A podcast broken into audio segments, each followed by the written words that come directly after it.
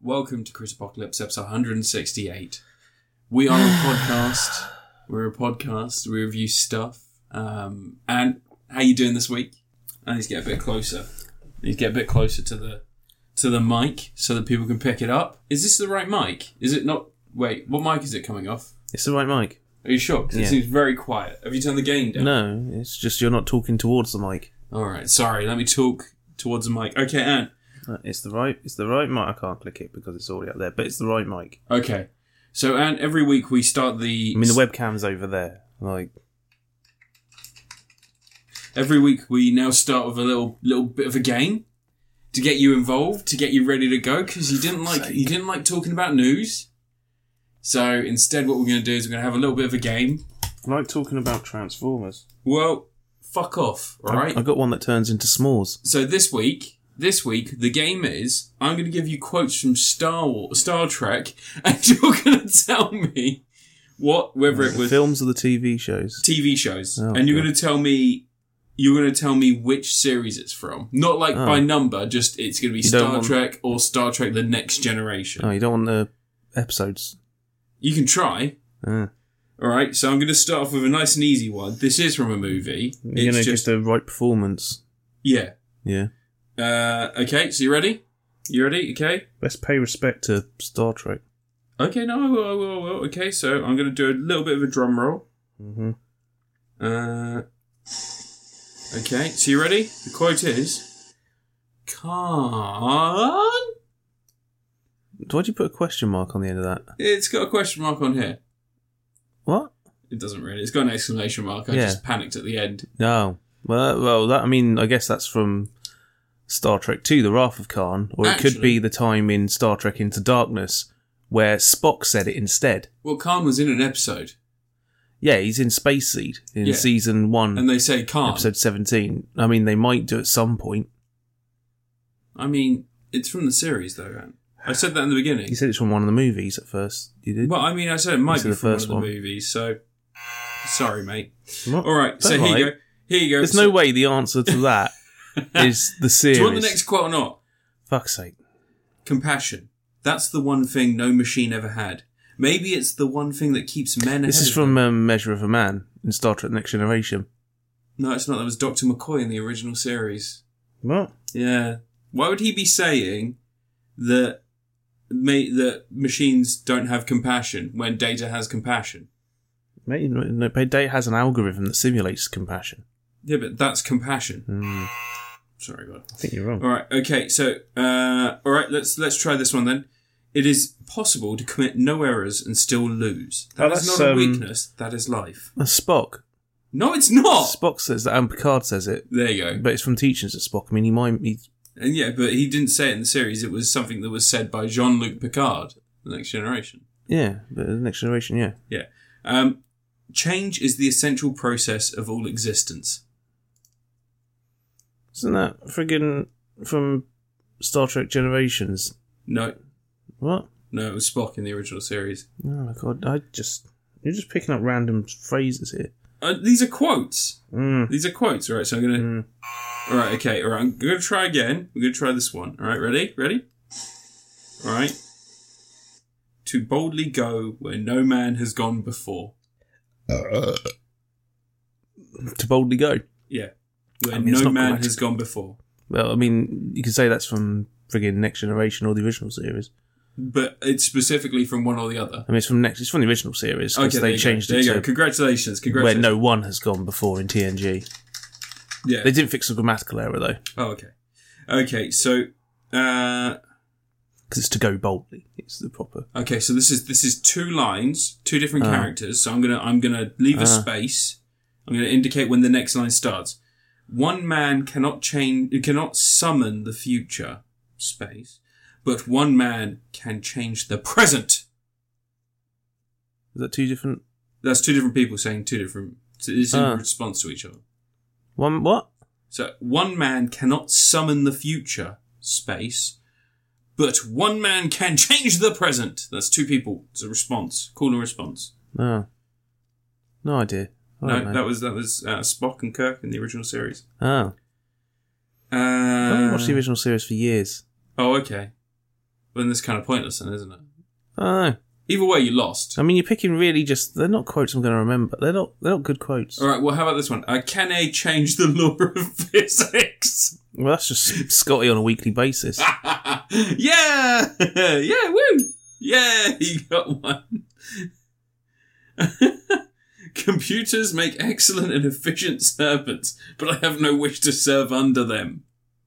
That's from Next Generation. No, it's not. That's Spock in the original series. Oh, I'm I giving thought it was up from on one this. of the data racists. I'm going to give up on this, but uh, but yeah, you failed miserably, so you owe me seventeen pound forty eight. No. you gambled, you lost. Well, um, the electricity will run out soon, so uh, you send me seventeen pound and I'll pay the electricity. Yeah, All right, yeah, deal. yeah. All right. Yeah, and then you can you can give it back to me in blood. Hmm. We've got the blood bucket downstairs. We can always fill it up. so, man, this is episode 168. Mm-hmm. We've been doing this for a long time now. Um, do you want some news? I mean, I guess you're probably gonna Bill Cosby's back on the streets. don't care. Hitting the streets. Bill Cosby's going to have a new show in which he offers people drinks. If you pick the wrong one, you pass out and get sexually molested by Bill Cosby because he's back on the streets. What the fuck? How's America so yeah, why bad? are you trying to do that as a joke? Why is America so bad? It's not something to joke about. No, no, it's genuinely not. It's a dangerous, dangerous situation for women to be out and about. It's like letting Harvey Weinstein out. And Uh, you know, he, he he's he can't walk, can he? He's got that walker. Yeah, he's, funny that he suddenly needed a walker when he w- turned up to court. Funny, he didn't need it when he left. Stress-induced fucking uh, crippleism. Mm. All right, should we just kick things off? Should we just go for it? Do you want your first review, Dan? Go for it. Go do your rever- your first review because you're first, and I'll go, and then you'll go, and we'll do that until we've each reviewed four things. Ah, that's an awful concept. That's kind of how it works, right? Mm. Yeah. Uh, what have you done this this fortnight? You saw Candyman. No, I didn't. Yeah, that was me. Sorry, I Yeah. forgot. Uh, Right. Um. I've, can you stop burping? Roll People up, need to listen to roll up, this. comes- okay. You know, when you're burping in their ears. Yes. Keep in mind that anything you say is going directly into people's ears. Anything you say and do can be used against Uh, Right, you in a so- court of law. so, Beckle Soul season five. I finally finished watching it. Year and a half later, Wait, which one's season five? the last series, You mean season four? season five. Is it season five? Yeah, Yeah. yeah. Yeah. Pretty sure it is anyway.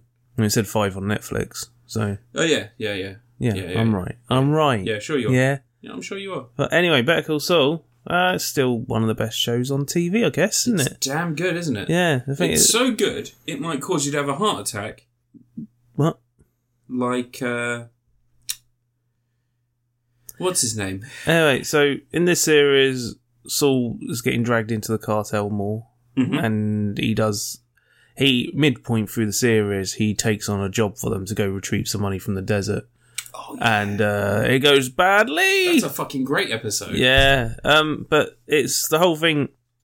It's just a big build up. You got Lalo, the the crime boss guy Mhm. from Mexico, who's come up to um, Albuquerque to sort of like you know run things directly because he thinks there's some stuff going on. Yeah.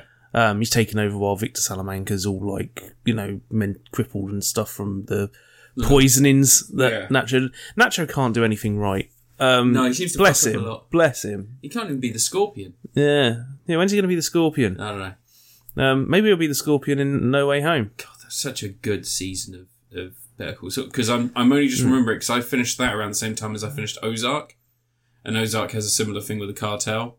It's the same. They're just ripping it off. Those Ozark's rubbish. No, Ozark's really good. I don't Ozark's know. really good, but um, but this is the series where you've got that he the guy who replaces um, Victor Salamanca is fucking nuts. Yeah, Lalo. Lalo. The thing is, it's fucking bothering me. nuts. This show is supposed to sort of gradually head up to the point where Breaking Bad. Breaking begins. Bad begins, which has got to be soon. I mean, it's at least eleven months away. Well, he's got The Office now. But he hasn't got. No, he hasn't got the office in this. Yeah. Oh, he starts with The Office, doesn't he? It's the hair salon. No, he- there's a nail salon where he's got an office at the back, but he keeps going back to that. Yeah. But in the show, he's got a proper office. Yeah, but I think that the, he goes to the nail salon. Is his laun- money laundering? I think the thing. nail salon is his office is in the back of the nail salon in the main series as well.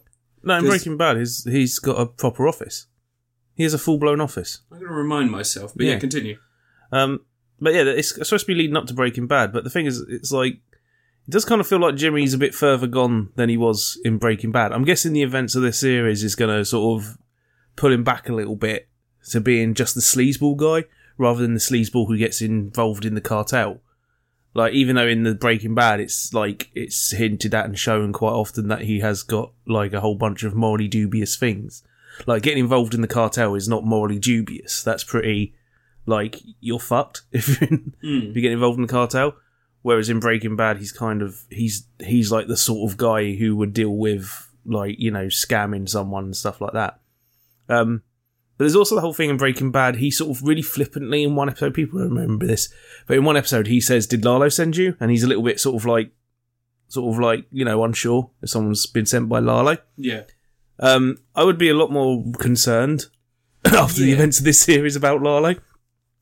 Um, because he's just like i- in in Breaking Bad, it's kind of just like this throwaway thing, but the events that are happening is like Jimmy should be scared to death of Lalo. We see Lalo die in Breaking Bad, don't we? No, Lalo's not in Breaking Bad. Yeah, Gus Frank kills him, doesn't he? At the No. compound. No, Lalo's not in Breaking Bad. No, maybe you're right. Yeah. I don't know. You don't even remember shows, but um, yeah, it's um, it does feel a little bit like they've gone a bit further than they're supposed to. It'd be interesting to see where it kicks in though, because like the only thing there- there's little things every now and again that tell you when it's set against Breaking Bad and stuff. So it depends how long the first series is set over. But in this series, they mentioned um, Tuco's coming out of prison in eleven months, and in Breaking Bad, Tuco was freshly not that long released from prison and had taken over running the area for um, Salamanca. So, I mean, that's series two, isn't it? When Tuco's in it, that's the whole thing where he goes out to the, you know, his grandma's house in the middle of the desert, and they um, they try to chase after him, and then in- end up dropping him into a ditch. Um, but yeah, this this is a good series of Breaking Bad. Re- old um, freaking Rhea Seahorn's like still great in it. She's great in every series. She always has been.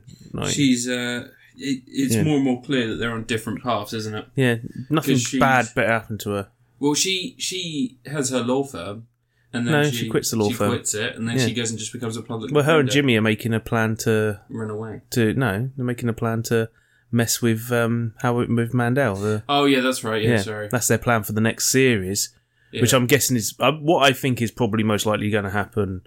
I mean, I'd like it if she just goes oh and just up packs her bags and leaves. Mm. But I think what's more likely to happen is she's going to end up taking the fall for something her and Jimmy do, and she's going to end up in prison. Isn't Like, it really irritating? Because Howie's really nice. how he's trying his best, but he is a tosser.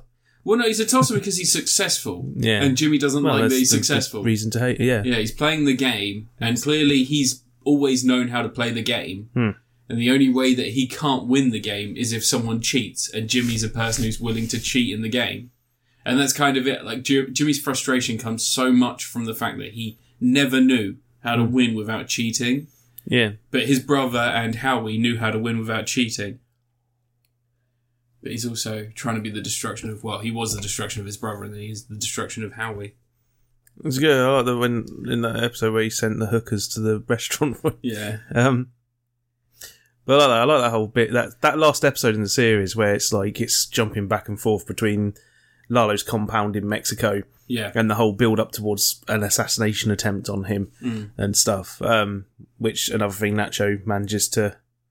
I mean, he does his job, but it doesn't work out well for him. Well, he doesn't. He doesn't lock the door, does he? He doesn't need. No, he's supposed to let the it- open the gate and let him out, and he manages to get that done despite Lalo being awake. And Drinking Right there. tequila in the middle but of the night. um, it doesn't work out. Like he could have probably probably stayed around and helped, made sure. Yeah, Um, I fucking like Lalo. As soon as he sees even the smallest hint that something's going south, he's like, "All right, straw dog's time. Oil on the oil on the cooker, ready to when fucking." Nacho puts the oil on the cooker, he sets off the fire alarms to Ah, um, yeah, yeah, yeah, yeah, you know to make sorry. Lalo head indoors. But then he sprays that guy with it and then peels the mask off his face. Yeah.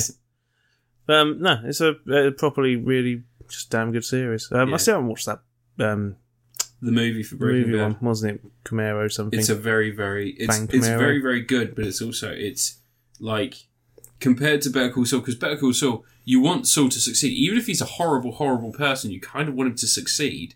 And like the problem with um, the problem with El Camino is that like it is just there's no way to succeed. But I think that with Jesse, that was always the case. Like Jesse, the the best case scenario was he escaped. But the best case for Jesse is whenever anything's going wrong with um, Thingy Heisenberg, Mm. because the whole thing in that series was every time um, Heisenberg's doing great, Jesse's doing bad, and they switch places, and that's how it that's how it always runs in that series. Yeah, but The so only time often- things go well is when they work together and they're on the same page, yeah, which is only like the first series. From the first second series onwards, that's where they start diverging but the from that. problem was that it wasn't that Jesse wasn't trying to be on the same page. The No, problem they're was that actively sabotaging each other. it was more it was more Heisenberg sabotaging or Hank Yeah, most- sabotaging It's Jesse. not Hank. Hank's the Oh DA. yeah, no, Hank was the DA. Yeah. DA. Oh, that's a fucking yeah, he makes a great scene. cameo in this series. Yeah, He does. Yeah. yeah, in this series of Breaking Bad. But yeah, I mean, I, to be honest, I feel like once Heisenberg's dead, Jesse should be having the time of his life.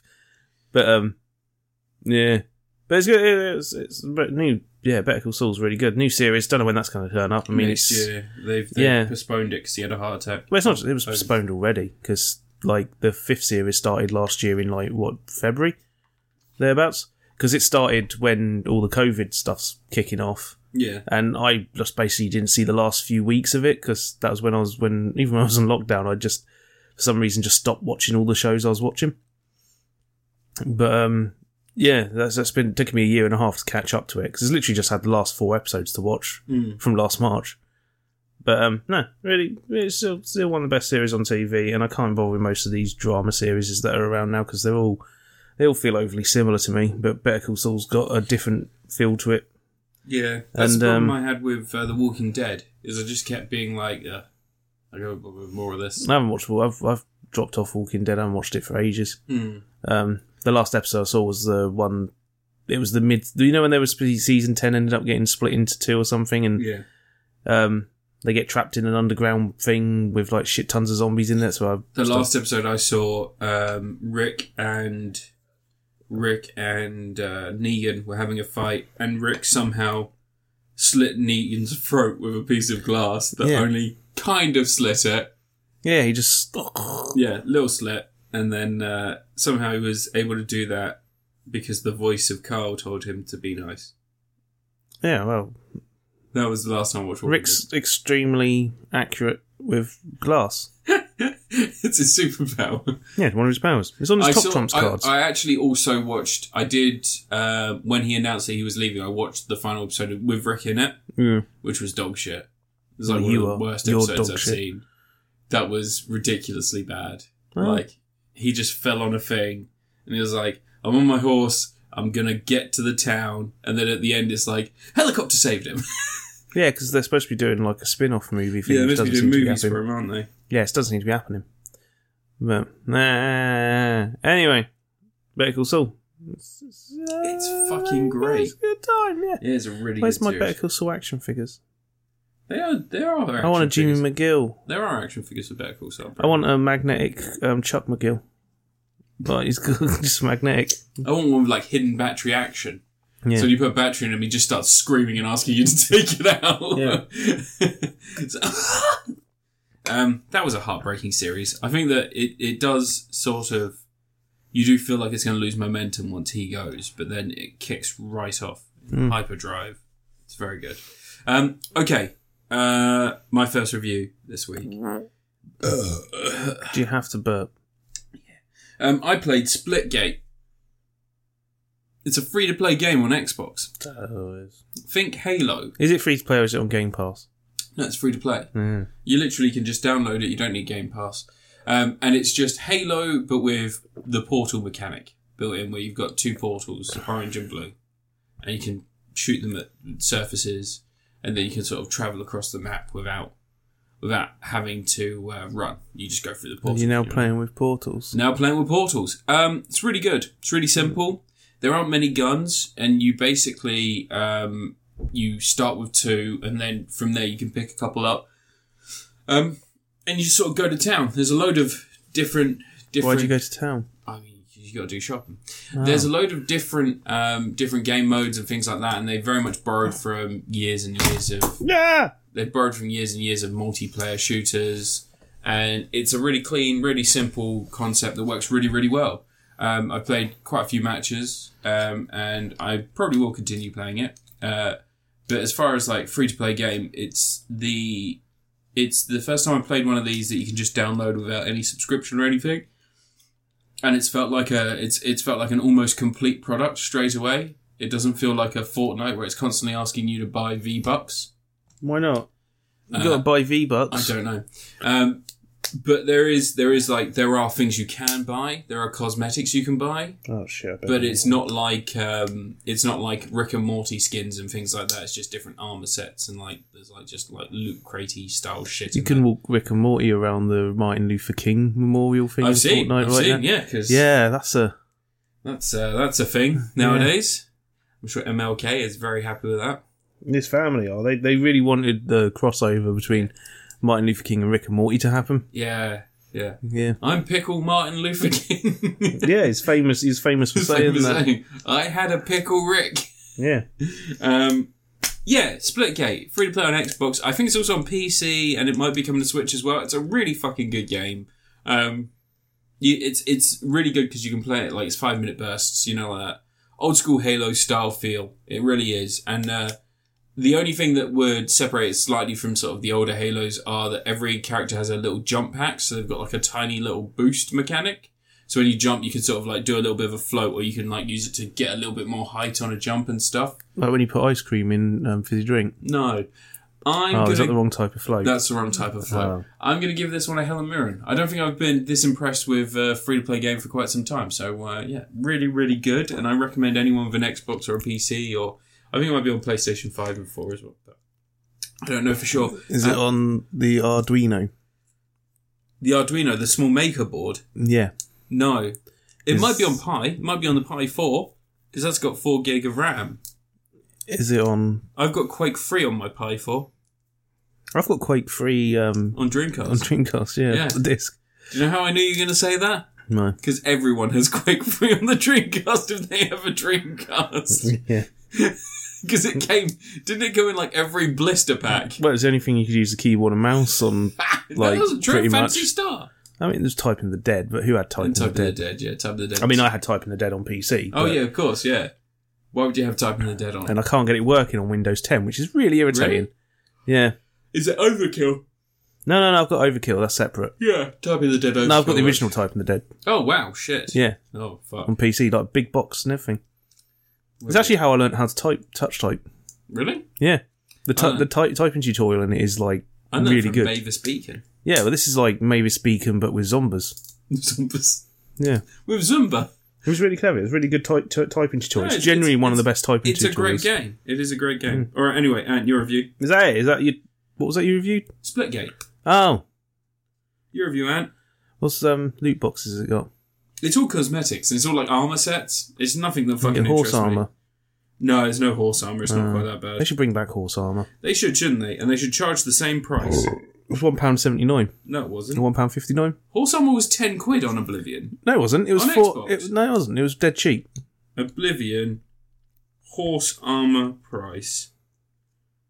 It was like 400, 400 Microsoft points or less, or two hundred Microsoft points. It wasn't much. Oh, two pound fifty. Yeah, I told you it was dead cheap. I got it. I got the horse armor, um, which was good because my horse kept dying on Oblivion. What are you doing now? I was looking at horse armor. Real horse armor. Yeah. Sweet. Your review, Ant. Right. Um, let's. I'm gonna uh, you. Shall I just review Chasm? Yeah, go for it.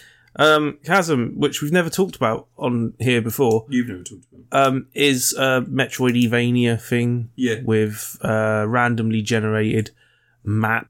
Uh, you know, not a roguelike, which is worth. And not entirely randomly generated. I mean, it still has the critical path of the game is kept in place Yeah. with the random generation. And It's just puzzles that it- remain the same but have random results. Yeah, but it's it's it's one of those things where it's just like, okay, these rooms need to happen in this order in order for the game to be completable and stuff. Although I, I would wouldn't be surprised if there's ga- um, random chance that you can um, have sequence breaks. I wouldn't be surprised if the randomization does allow a little bit for stuff there are like some that. big complex rooms it could generate. Yeah, yeah, but um. No, it's it's a decent game. I've had the right time with it. I haven't, I haven't finished it yet. I'm up to like there's like I've gone past the catacombs. Where have I gone to? What's up? Forest. Definitely on the No, forest, the but I think key- I've got a boss in the catacombs that I've got to beat. That might be where I'm up to. Oh, the uh, the griffin, not the griffin. It's like a flying thing. It's like a thing he fires fireballs at me Yeah, and yeah, stuff yeah, for Lord yeah. Rampage. But um, I only I only had like two attempts against him.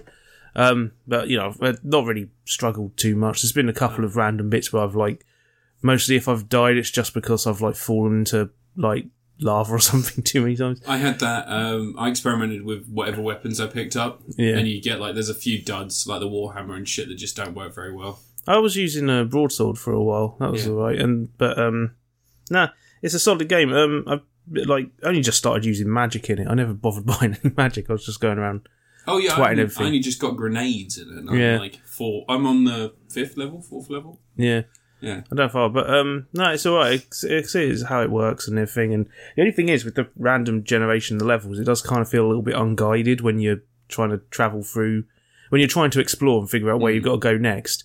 Um, because like because of the random generation, it's not got that whole thing where it's taking you through a sequence of events. Sometimes you can just be wandering around for ages before the next Yeah, like thing goes, or you might have two split paths and you end up with one of them just doesn't really lead anywhere, and the other one leads to yeah. It's Story one of those stuff. games that really rewards you taking Yeah. the time to go every direction. and Yeah. sort of like pinpointing backwards. And you have to make a lot of mental notes about things you couldn't get to and think stuff to get back to. But Yeah. like there's one early on, um, really early on. There's like a ledge that you can't jump to, but then you get the ability to grab ledges, Mm. um, and then you can boop up there. That like you know in the early. The only, one other thing as well is that um, I feel like the whole quick travel thing in it's kind of a mess. Yeah, Like it's a bit of a pain because you have to like when you go into catacombs and you have to go from the catacombs to a quick travel, which has got like a bunch of quick travel portals for the catacombs area.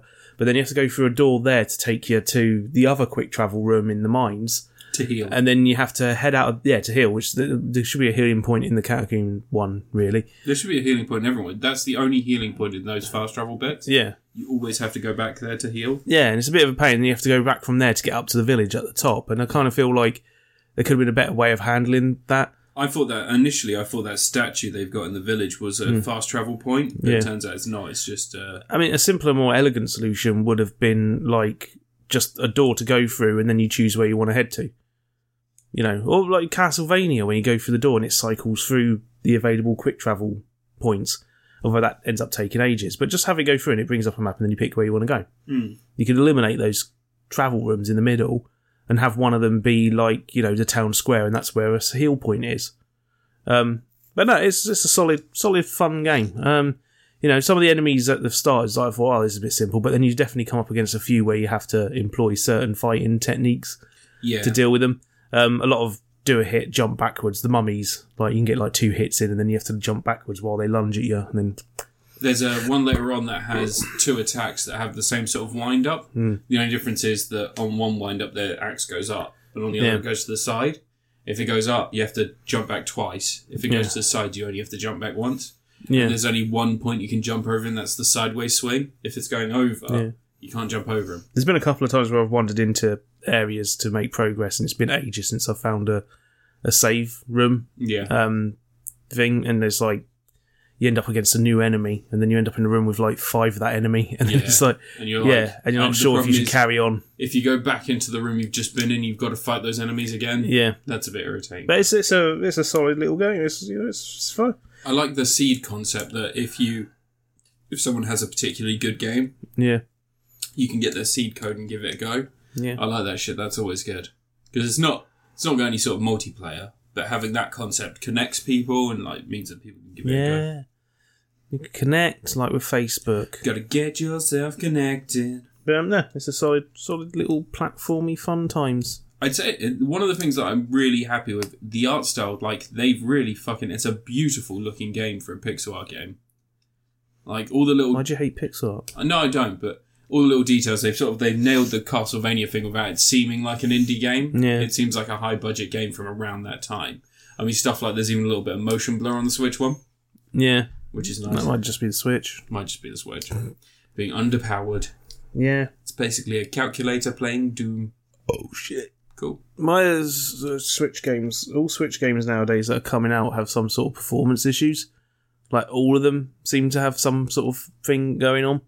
What's going on Skyward with that? Sword was really good. That was 60 Yeah, frames but- without issue. You've seen things like um, No More Heroes Three and Yeah, I haven't bought No More Heroes 3 because I thought that might be the case. Yeah, about it's like the frame rates uncapped to sixty during the action And sequences. then 30 during the yeah, and traversal. it Mm. just goes all over the place constantly. But um, it's happening a lot. You get stuff like um, well, Doom Eternal's not locked no matter what, but Doom Eternal runs alright on there, apparently. eh. I've seen that it's fine. It's the same as the first Doom on there. But they um, yeah, that's the thing. The first Doom wasn't. 30 frames per second. It wasn't even hitting thirty frames per second Yeah, it most of was. the time. Yeah, it's fine. Nah, I was I couldn't play it. Yeah, I know you couldn't, but that's because you're you're not very good at games. It's because I'm a PC elite. You're PC elite. Yeah, Yeah, your your elite squad. yeah, I'm a MLG pro. Yeah, They've um, the EA that's why releasing Ninja's sponsoring you. yeah EA releasing games. Ninja that They cunt. got the MLG Pro game series. That stupid cunt ninja. Do you think he's ever fallen downstairs? not about me pushing him. Nah. I want to fucking. I'm going to think about it. I want to push him downstairs. yeah. Um. But yeah, Chasm's good. Give it, give it a go. It came out Yeah. years ago. Well, it only came out in- last year on Switch, which is I bought it around then. Um. Okay. Okay. Okay. Okay. Is that when it matters? Is it? Does it only matter when it comes out on Switch? For me, it does. Oh. Um. Okay. Is it my review? Anyway, this guy I've got here turns into a piss ramp. That's pretty sweet, isn't it? Yeah, Look at that piss ramp. it does make me want piss Magnus. Nice. Um, okay, my next review is Curse of the Dead Gods on the Xbox Series S. You sound unsure. no, Again, no, I was just, I was just Why are you throwing unsure some about S's. so much stuff right now? I'm indecisive. Um, so I've been playing Curse of the Dead Gods, which is a mix between Hades and Darkest Dungeon. Um, actually, that is perfect as a description of it. Fuck's sake. So you play a you play a knight traveling through a an Aztec temple. Why can't it just be? You know, it's it's just curse the dead gods. It is Curse of the Dead Gods. You know? Yes, it's a very, very, very good game. Um, you play as like a you play as a knight traveling through an Aztec temple. You have at some point become cursed, so your right hand has been cursed by the gods, and is glowing and all weird. Um, and Which as you gods? travel, pardon, Which gods? I uh, Zector Tottle is one of them, and like Zyko The dead ones. yeah, dead, dead one ones, yeah. specifically. Um, so basically, it, it is it is a roguelike where you travel through a map of rooms. So it gives you gives you a little gives you a little diagram, and you select which path you're going to go on, and the path you can see different types of rooms. Some rooms are mystery rooms, so they could be anything. But you see, like there's like five basic room types. One is like a challenge room, one's a weapon room, one's an upgrade room. You've got gold, and then you've got healing, and then you've got the question mark ones that could be any any number of those. Okay, and you basically have to choose your path to get to the boss, defeat the boss, and then when you've defeated all of the first three bosses, you open up the second stage, and in the second stage, you have to run through the original, the original um, gauntlet to the first boss, and then you have a second load of load of areas that you have to go through to defeat a second boss. You have to do that three times, and once you've done that, you've got three gauntlets and three bosses that you have to do in a single run, and then you've got like a final gauntlet. Why and don't they just final give me boss. all the bosses in one go? I'd take them all. They out. do technically, like all the first stage bosses and then all the second stage bosses, because you just basically you're you're unlocking tiers. So the Yeah. first tier is all three, and then the second. And as you as you play through, you unlock stuff. So you start off and you, You know, where else you can unlock tiers on Patreon by backing at various different levels. yeah You keep can- going, keep going. Yeah, you can um, back. Uh, what rewards do you offer? Have you got any pins yet? Actually, to be honest, I've only got one tier. oh, okay. Yeah, Uh, I how just much put do you, how much people? one dollar. I didn't want to make. I didn't want to make. I didn't want haves and haves nots. Okay. So, but if you did like a five dollar tier, you could put like the five dollar mystery bot. yeah, I'm not going to send people bots. They they can get fucked. They're mine. They're bot bots. No one's having bot bots. We'll go buy some bot. I've got a bots. bot bot that turns into s'mores. We've got, we'll go buy some bot bots and we'll do the five dollar mystery bot. Well, actually, we'd have to do like ten dollars because of shipping. I'm going to keep it myself. It's Alright. All the bots. Anyway, so uh, back to Curse of the Dead Gods. So yeah, so you travel through and like you unlock stuff through skulls and and things like that. So you can basically unlock different wards. So when you start the game, you have like a very basic single weapon that you can pick up off of a pedestal, and then you go on your run. a ped. What was that? A pedestal. You pick up a pedestal. A pedal stool. Pedes- pedestal. You said pedal stool. Did I? Sorry, pedestal. Um, so you and you pick your sword up off the pedestal or whatever weapon it is, and then you go for a run into the into the gauntlet, and you take take on the challenge, and then you get weapons as you go. Do you know As who you- else goes for a run? As you me, Yeah. as you unlock As you unlock more pedestals, you unlock different random options for what weapons you receive as you go in. But then also you can use other other unlock types to unlock different weapons that you could potentially see, like rare weapons and things like that. So as you increase the catalogue of weapons you could potentially receive, you can also increase your capacity for receiving those before you even start the run, thus increasing your chances of having an effective run. Like in what was I was playing? Was it Undermine had a thing where you could Undermine has a thing where you can upgrade the weapons that you oh find. no Undermine you could buy certain things to add them into the pool of items you'd find, wouldn't yeah, it? similar to Yeah. that. Similar to that. So, um, but but this is way more. There's like 70 weapons, and you can unlock different ones. That's so you too can many also weapons. get rid of ones you don't want to find. Yeah. So you can sort of like map which ones you'd like to receive, which is really smart because that means that if you make the mistake of purchasing a weapon, it turns out it's a bit shit. You can get rid of it. But every run you have a you have like a fast attack, you have like a distance attack or a range attack, and then you have a heavy attack. And then depending on you know which ones you get depends on their functions and what they can do. And then you've got different types of damage. You've got electric fire. This is traditional roguelike shit. It is just really fucking well done, and I'm really enjoying it. I think that, like I said, the art style is 100% a Hades style game with chunkier sprites that look a lot more like a 3D version of what you see in Darkest Dungeon. And that's probably why it appeals to me, because I really liked Hades, and I fucking love Darkest Dungeon. I still haven't even played Darkest Have you Dungeon. not? I own it on like five consoles at this point. I've got it on PC. I've got it on Vita. yeah, I've got, I've got it on I've got it on Vita. I've got it on PS5. I've got it on Switch. I got it Came on out on PC. Vita. Yeah, I bought it day one. Madonna in the musical. Yeah, Evita. Yeah. Evita, you've gotta see her.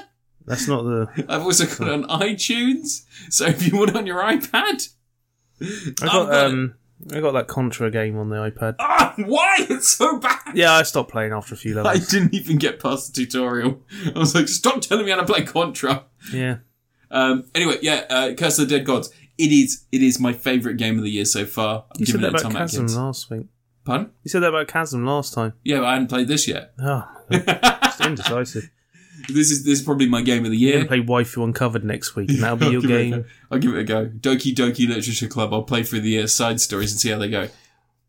Um, but yeah, Play no- Hatterful Boyfriend. I have. I've got it on my Yeah. phone. And that'd be your game of the year, would it? I've got it on my phone. What pigeon dating? Yeah. I have free pigeons now. Free rescue pigeons. Do you want to know their name? Well, We well, got Twiglet. She's uh, very skinny and she can't fly, so we've called her Twiglet. We got Comet because it's a baby baby wood pigeon that shouldn't be able to fly, but it flew out the fucking sky. yeah. Randomly, just flew out the sky, landed in front of T, and they picked him up and took him home. So now we've got Comet as well, Stole a pigeon. basically. And then we've got Owly still. Owly, the cutest pigeon in the world, who also who also is super excited whenever you say her name and starts vibrating. so when you go past her, if you say Owly, she's on top of the TV. We've got like a cupboard with TV in it, and you open the doors and the TV's inside. And she's on top of the TV. So if the doors are open, you go, Owly, you can just hear like that 'cause she's so excited that someone's there. And then she'll bite you if you go near her. Maybe she's not excited. Maybe she's trembling in fear because Owlie killed her parents. Wait, An owl killed her parents. Oh right, I thought you said that she killed Yeah. her parents. No, her parents died of P- um, PMV. Pigeon menstrual vention. No, pre uh, pre uh, no. Pre. Uh, it's like primo something something. It's like a, it's basically a neurological disease that it's like a prion disease. It's worms going to the brain. They misfire neurons. Oh, she protein was string. ivermectin. Yeah, yeah, no, uh, that won't help a pigeon. Oh, Um, and It's about also- worms. Also, once it's damaged the neural pathways, they can't. She can't fly, for instance. yeah. Yeah. Um, but yeah, no, Curse of the Dead God's probably my game of the year so far. It's fucking great. It's really good.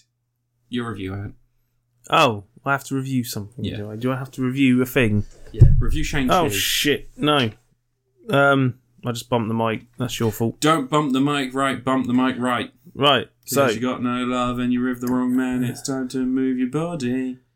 let's. you can't get a girl, but your best friend can. It's time to move your body. Right. So I've been reading. That's that's it. I've I've read. I've been reading I've been reading for a girl two like series of you. Transformers comics. Oh yeah, how's that going? Um, because I, I read a while ago. I mentioned the first ep- issues of More Than Meets the Eye and Robots in Disguise. Yeah. It was the 2012 IDW comic series. It started in 2012. The ones anyway, I it sent went for you were- years. Um, no, I've been reading them. I've been getting them from Amazon because I can't get on with PDFs. Um, I need I need the I need the swishy thing and the zoom in and out, and I need the automatic page composition and stuff. It, you know, the way I like to read. Yeah. Um, but anyway, so I've read up to the big crossover event. I haven't got to the crossover event yet. But basically, the way it was worked was there was two comic stories one at the same time. Roberts in Disguise was basically about what was going on. with Roberts in disguise. Rob, yeah, Roberts. Yeah. that was about what's going on on Cybertron after the war ended and the Okay. Autobots, the Decepticons, what's left over of the Decepticons, and like what they call nails, the non-affiliated alien life forms. yeah. It's basically the non-affiliated Transformers and stuff. Um, and what's going on, on the planet while they're trying to, you know, build a new civilization. Iacon's like the only city that's not affected by all this crazy shit that's going off in the desert and everything Yeah. or well, well, say the desert, the rest of Cybertron. Like whenever Transformers exit into the rest of Cybertron, they get attacked. Um, and meanwhile, Hot Rod has taken a whole bunch of Transformers, about two hundred and some odd of them, on a crusade to go find the uh, these old knights of Cybertronian mythology who Oh, apparently forged the planets that Transformers lives on. So not of the round And table. they, he thinks that if he finds them, they can come back and fix Cybertron and fix all the stuff that's been going wrong with it. Yeah. So, big old quest they've been going on. Um, and both the stories run parallel to each other, and there's moments where stuff will cross over from one to the other, but it's in like really subtle ways because they're separated by millions of light years. Like they're not next door Yeah. or anything, but there's like events that happen in one comic that'll trigger something that'll happen later in another. Yeah. Um, like there's one thing that's going to come up soon, which is in it where a bunch of Decepticons found Grimlock on a planet, and he was all caged up, and their plan is to take him back to Cybertron and be seen as a hero for bringing back a lost Autobot Hmm. because they think the Autobots are in charge. They're going to be in for a shock when they get back because that will that will come in soon. Um, but yeah, the way it works is the way it's been going is really good. More than meets the eyes, like it's the more upbeat, fun story arc because all the guys are on a fun quest, and Hot Rod is the sort of guy who, um, he thinks basically shit can't touch him, and he thinks he's great and awesome and stuff, but he's Yeah. like finding out pretty fast that he has to kind of be a leader and maybe shouldn't use his own guys as bait sometimes. This is Hot Rodimus. no, that's Hot Rodimus. Oh right. Um, This is just Hot Rod. but he's Rodimus Prime. He doesn't like being called Ro- Hot Rod. But he's not Rodimus Prime anymore. I mean, he's only got half a matrix. Like Optimus Prime gave the Bumblebee and him half a matrix each. Do they combine? No, the Oh. Matrix is dead. It's been used. But anyway, um, You so spell what? It's the Matrix. there was a thing that Unleashed. happens before Oh. the events. So they've been off on their quest. They've been having their fun. There's been all these little adventures, and they're usually a couple of issues at a time. Some dark stuff happens, like they find out the the spaceship. They're on the Lost Light. Um, underneath the spaceship in a compartment that they couldn't get to. Mm. There's like a transformer there called Overlord, who's like he's basically this ancient transformer who, as far as anyone can tell, is indestructible, and all he loves doing is just destroying shit. Wait, and he's so responsible. indestructible, but he loves destructible stuff. he loves destroying things. But he's he was basically responsible for a whole war that went on in another comic series years ago, and he tortured a whole bunch of people, and he messed them up, and he killed a whole bunch of random people. He's basically like you know if you let Robo a T Rex out in a zoo, um, and he, he kicks all sorts of nasty ass. But one of the characters found him. They managed to find where he was I found inside the ship. you. They could hear like they could hear his pleas to be Free. no, he was like kill me and all this. It's Oh, like, oh. kill me. But um, you find out that that was actually he was planted there, and a couple of the people on board the ship knew about it because they were going to experiment on him and try and find a way of creating their own indestructible spark. What? Um, but anyway, so that ties into what's happening in Robots in Disguise though, because Prowl is kind of like you get this whole story arc where Prowl turns on the Autobots and he's- he's like, oh my god, he's a Decepticon. He kills Wheeljack and shit. And everyone's like, ah, shock him. But it's a double plot twist because it turns out the real truth is it's all been a scheme by Megatron. Megatron, who everyone thinks is dead, has been out in the middle of Cybertron for ages. Just like they thought Hitler was dead, And- but he went to Brazil. And he went to space, he went to the moon. Oh, what? Um, Megatron's been the responsible for all the shit that's been going on around Cybertron. Like he's been doing some crazy stuff that makes people go mad and makes Cybertron attack people. Um, but it turns out that Prowl was being controlled by one of the Insecticons. Insecticons, one of the Insecticons has these little mini bot things that can go inside people's brains and take control of them. and Prowl's basically been under his control for ages. Yeah. But the thing that comes up from that is that while it's not Prowl's fault that he turned on the Autobots and sold them out and basically gave Cyber gave Iacon to the Decepticons, um, it sort of turns out that a whole bunch of his actions were kind of before that happened. Oh. Like a whole bunch of his messed up stuff, like blowing up the Lost Light, because as far as they're concerned, the Lost Light, the spaceship that left with Hot Rod, is got is blew up. They think it exploded. What really happened was they their quantum drive got activated by accident. The explosion went off, and it made a duplicate of themselves. So like on Cybertron, they've got like the wreckage of the Lost Light and what's left over of it, and it's been destroyed Yeah. not realizing they're still alive and they're flying through the galaxy somewhere. Apart from one of the members of the Lost Light, because he got stuck into the warp core. He um, temporarily sort of the warp, the quantum core thing, like merged him into the wall. Yeah. Um, but it turned out that was part of Prowl's plan. He wanted to make no one on the um, on Cybertron think about leaving. So he basically fucked them. up. Wait. Prowl's Prowl's pretty Wait. messed up. Wait.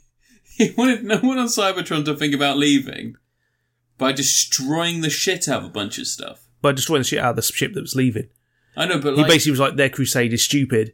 It's a waste of time. He doesn't want them to go off on this crusade because it might give people on the planet the idea to do something similar. And he needs to rebuild Cybertron. To rebuild Cybertron, you need people. So just his, build more people. they can't build people. They don't build people. They have to find sparks.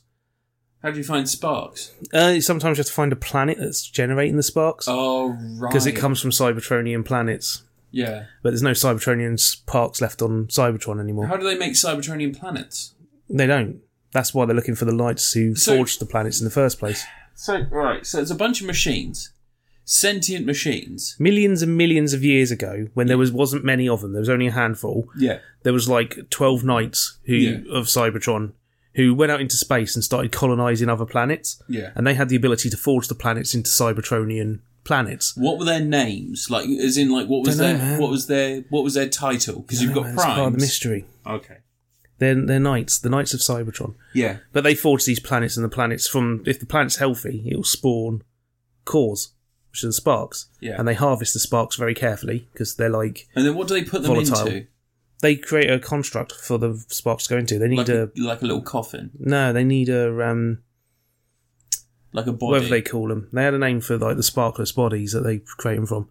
They're forged. homunculus. Like a lot of a lot of Cybertronians were born from the ground themselves. They actually they're called they're they're the ones that are forged by Cybertron.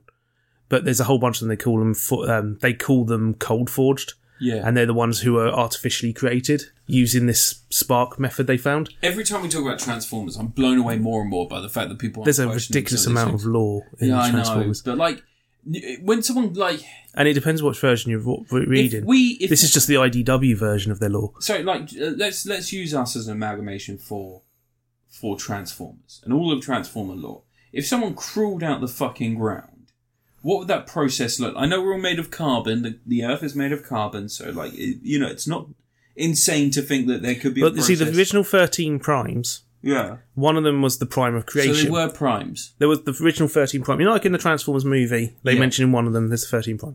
One of them was the prime of creation, and he's the one who brought Mark life. Wahlberg. He's the one who brought life out of Cybertron. Yeah, and he And for millions of years, they were the only Cybertronians. He chugs a beer and he really But wants to say. the gay primes slur. disappeared. They went off and did their own thing. yeah, No one knows what happened to them. Yeah. One of them may be living amongst them now, or two of them. Um, but at some point later in history, the technology the Transformers had advanced to the point where they could figure out how to harvest the sparks they were finding yeah. and create new Transformers out of that. Okay. And but the thing is, is there was like a whole system where people didn't really look; they looked down on those Transformers because they. they weren't. They weren't, were you artificial. know, they weren't born from the ground. They were, yeah, like Chrome Dome's one of them. He's got the ability to read people's minds by stabbing little needles into them, and he was supposed to be taking care of Overlord, and that fucked up, and Overlord got out and killed his boyfriend. So, well, he didn't kill Chrome Dome's boyfriend. Right, rewind. Little tiny guy cassette records everything. He's like Yeah. really touching stuff. He um, he ends up like jettisoning himself into an escape pod with Overlord, like chucking him in there and chucking himself in and jettisoning it, and end up space. And then Chrome Dome's like, "Well, I can't leave him in there with Overlord because he'll die." And there was some weird quantum shift thing where time's moving slower in there, so he won't just die; he'll die extremely slowly. Um, and Chrome Dome blasts it with the ship's cannons to stop Overlord from killing his boyfriend, okay. his little buddy. Rewind. There's a really nice um, comic that by the end when when it gets into the fifth volume of More Than Meets the Eye, where the entire issue is told through one of Rewind's recordings because he records everything and he documents everything. Yeah. And he was meant to be making a documentary about their quest, Yeah. and this whole documentary is showing like a chapter that's happened a few months earlier Yeah. um, which I friggin' love because I was like, wait, why They, they, they're like all talking about someone's coming on board and everyone's like super excited. And like, who's this going to be? And it's only one of my favourite toys of all time, What, Thunderclash. Anonymous? Oh. No, I, I, Thunderclash is like a holy grail toy I want to get. oh. Okay. And they made him in, in the IDW comics. He's like some impossible space, sha- like Casanova Oh, right, superhero. Right. Right. yeah. Like he's this guy who travels through space and everyone friggin' loves his adventures and all this sort of stuff, and A bit movies are like- made about him and stuff like that.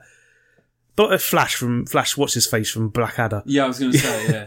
Um, Rick but- Miller's character in Blackadder. and they are meant to all have British accents in this Oh, comic. really? Um, but um, yeah, he's on board the ship, and everyone's like, it's brilliant because you're watching this this whole story, and there's like this whole bit where Rewind's like coupled together a bunch of clips to Yeah. spell out a sentence to leave a message for Chrome Dome. That was just at the end that he hacked together in a couple of seconds as he was flying out into space. He threw it back at Chrome Dome, um, which is a nice touching little thing where it's just like a little message he quickly edited together in the last few seconds before he was, knew he was about to die. Um, but um, yeah, I quite like the Thunderclash thing because they're showing this video, this documentary to a Oh, whole it's bunch. Thunderclash. Thunderclash is amazing. I want that Oh, figure. right, because I put Thunderclap. No, Thunderclap will be what your arse cheeks do. Yeah, that's what I was thinking. That's why I found it funny. Um, they're showing this video to a whole bunch of um, robotic life forms trying to recruit them Yeah. to the thing, and all the robotic life forms are like, "Yeah, we ain't joining you guys. You guys are a bunch of idiots and jokers. We're gonna go join that Thunderclash guy." So they all just head off and join in. So Thunderclash got some new recruits.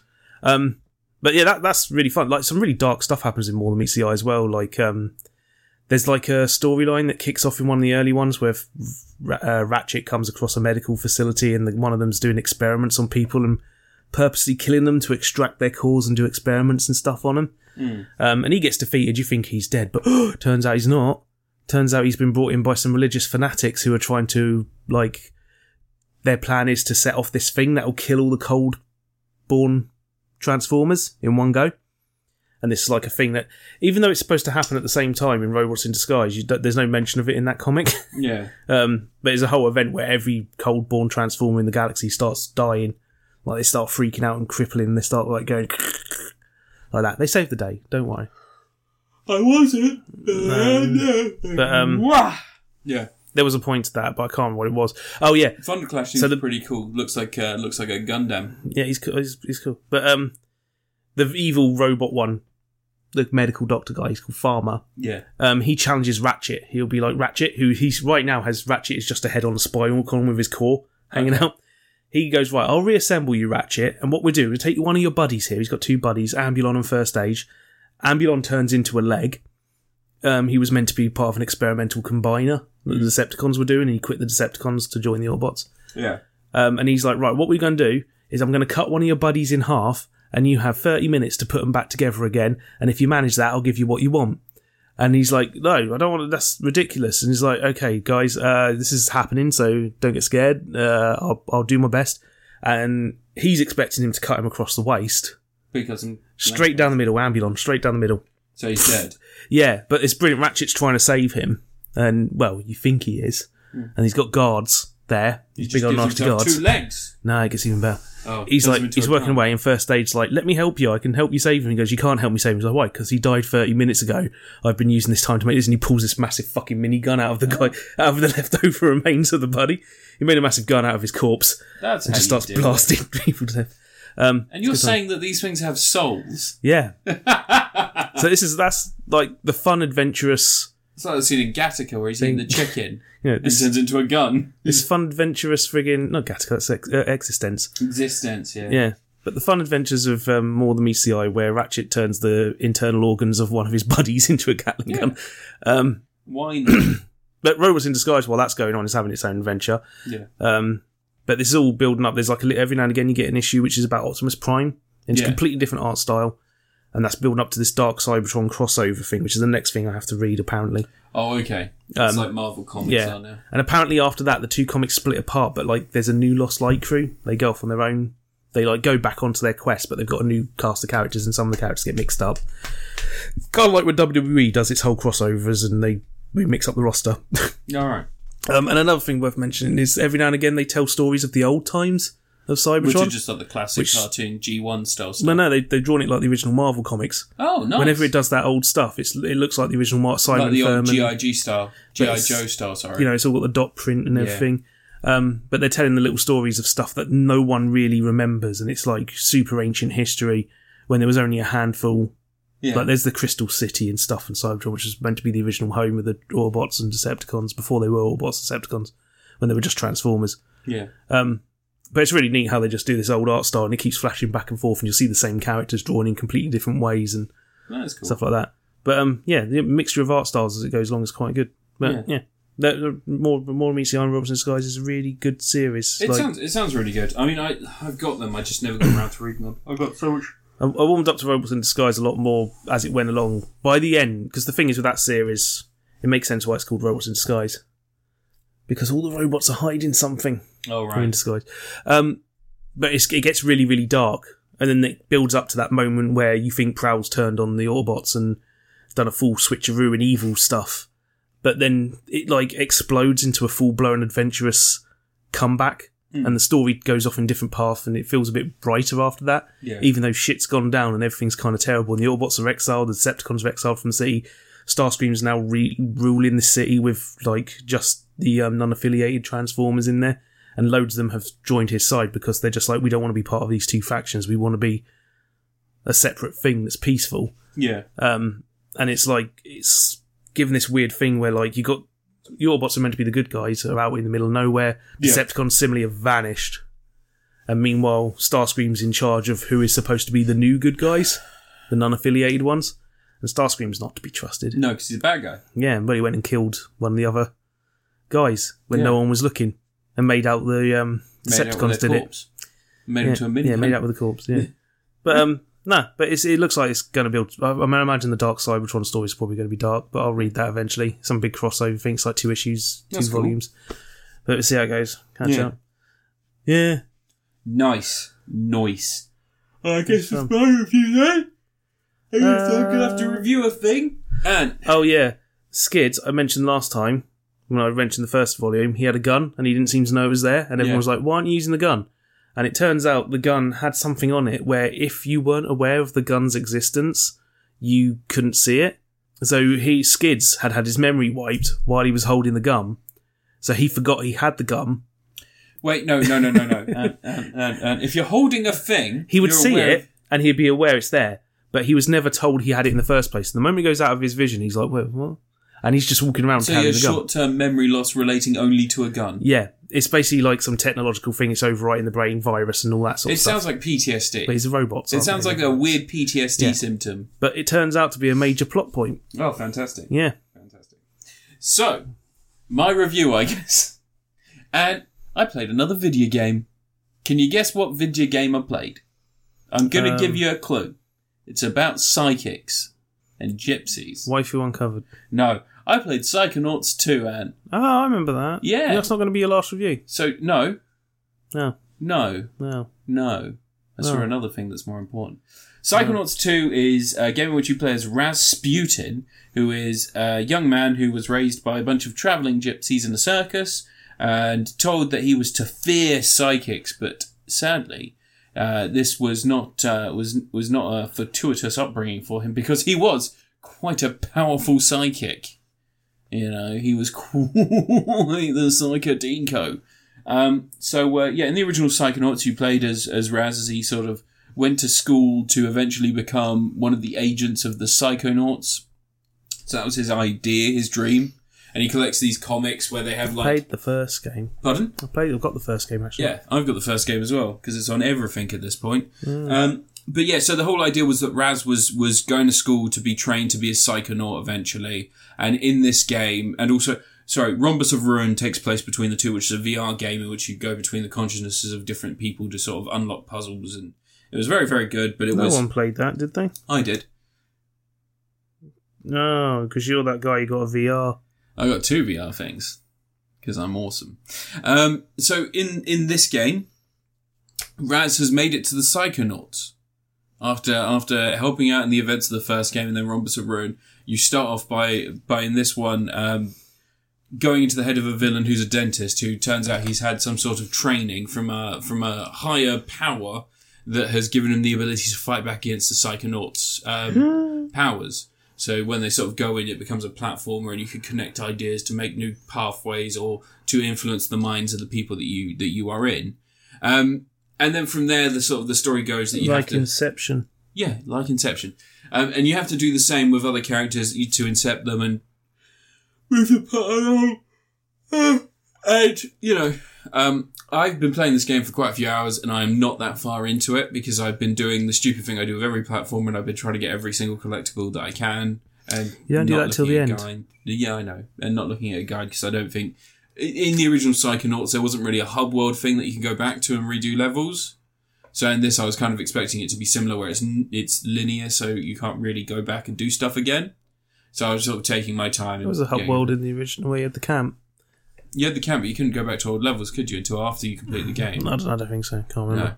Um, but yeah, so in this one, I've been sort of taking my time with it, and I, I'm only in the third world. I've done the first two, so I'm only in the third world. South Africa. Yeah, yeah. Um, and Toto plays. Yeah. As soon as you go into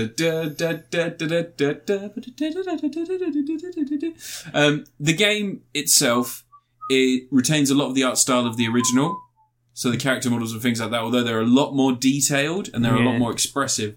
It's that same sort of art style, and it's it's crazy when you look at them side by side, you can see the influences so directly, but the amount of detail and level design and, and how much they've sort of, the team have, because it's been what, 20 years since the original? 25 years? 20 years? Yeah. Something like that, isn't it? Some stupid amount of time. Maybe, maybe only like 18. I don't know. Fuck it. I don't care. Years ago. But yeah, but the actual game itself, it, it looks incredible. And you wouldn't think it was a smaller team, because again, this is uh, Double Fine Studios, isn't it? Yeah. and they don't traditionally make massive games. Like I think that they've mostly been making small like mobile things for a while. No, they they've done did lots of small uh, Brutal level- Legend before, Yeah, Brutal Legend was their last big game. yeah, which was incredible. Yeah. Mm. Really, really fun game. Um, but yeah, so this this Psychonauts two, it's a puzzle platformer They kind got of. bought by Microsoft though, didn't they? So they Yeah. had Microsoft money to help finish it That's true. because it probably would have been a smaller game if it wasn't. I think you're For that. right there. Yeah, it was kickstarted, wasn't it? Well, fig. Yeah, which is like a They're backer Double thing. Fine's own thing. Yeah, it's a backer thing rather than Yeah. like people become investors rather than Yeah. they become- But yeah, the game itself, fantastic. I've really enjoyed it. It's a puzzle platformer. Your patience with something like this, I would say that it's it is on Game Pass. I know I keep saying this whenever I review a fucking game. It is on Game Pass, and so you can give it a go and uh, before you fully commit to completing it. And I'd say that if you play the first level, which is that the tutorial where you're going through the guy's he's like a dentist and you go through like his mind.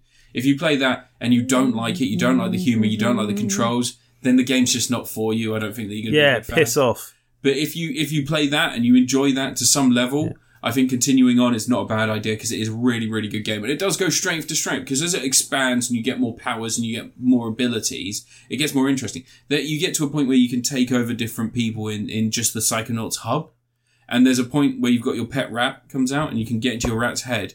And when you get inside your rat's head and you can see what he sees, you can't control him, you can just see what he sees. You look back at your own character and he's just a cardboard cutout of a human sized rat just going like, "Burp, burp, burp, burp." it's like, and it just, we're like love hearts around him. It just turns off. You're I like, guess the whole thing you can see through people's eyes Yeah, and see that's how they it. see you. that's what most of Rhombus of Ruin was.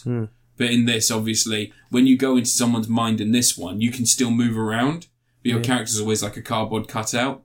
So you just see like the surface level, I guess, is meant to be the commentary there. And you're just like hopping around the environment as this cardboard cutout. And sometimes people's, depending on who you go into, they'll see psychic pressure points so that you can like find collectibles and stuff. Um, all in all, it's a really fun game. It's not perfect. There are still there are a couple of like buggy levels and a couple of buggy moments, but for the most part, like they've been smart with how they've You get to drive a buggy. yeah they've been smart with how they've kept it linear.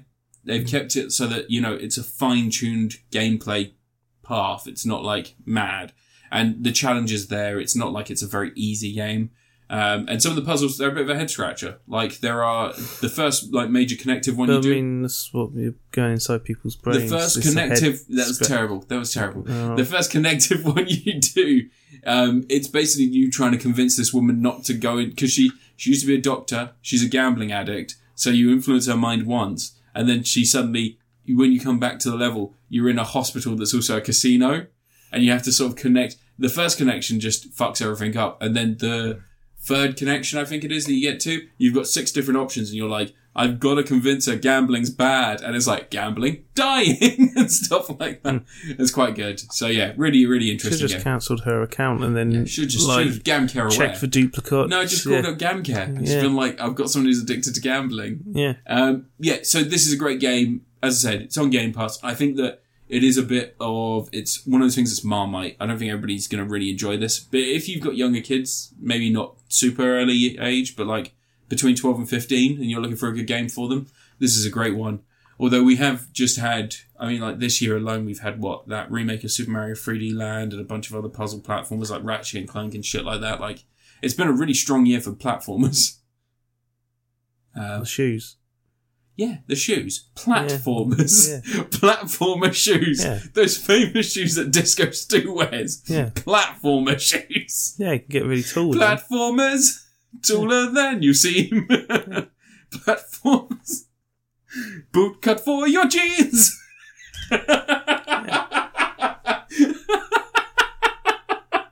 All right, well, I enjoyed myself there. I'll give it a Helen Mirren. It's really, I, I'm enjoying it. Your review, Anne. Does anyone say fuck in the game? I don't. I'm still getting over boot cut for your jeans. I'm losing my mind today. it's so warm. all the Ambulon time. could have done with them. What?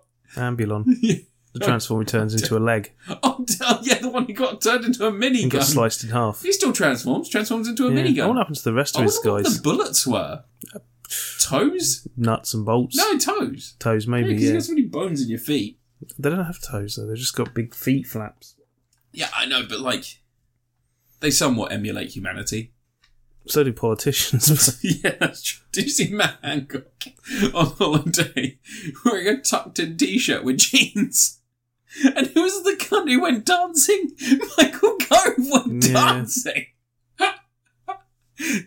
like, let's be fair. His dealer sent him a text saying, I'm in the club, mate. Drop us a line when you get in.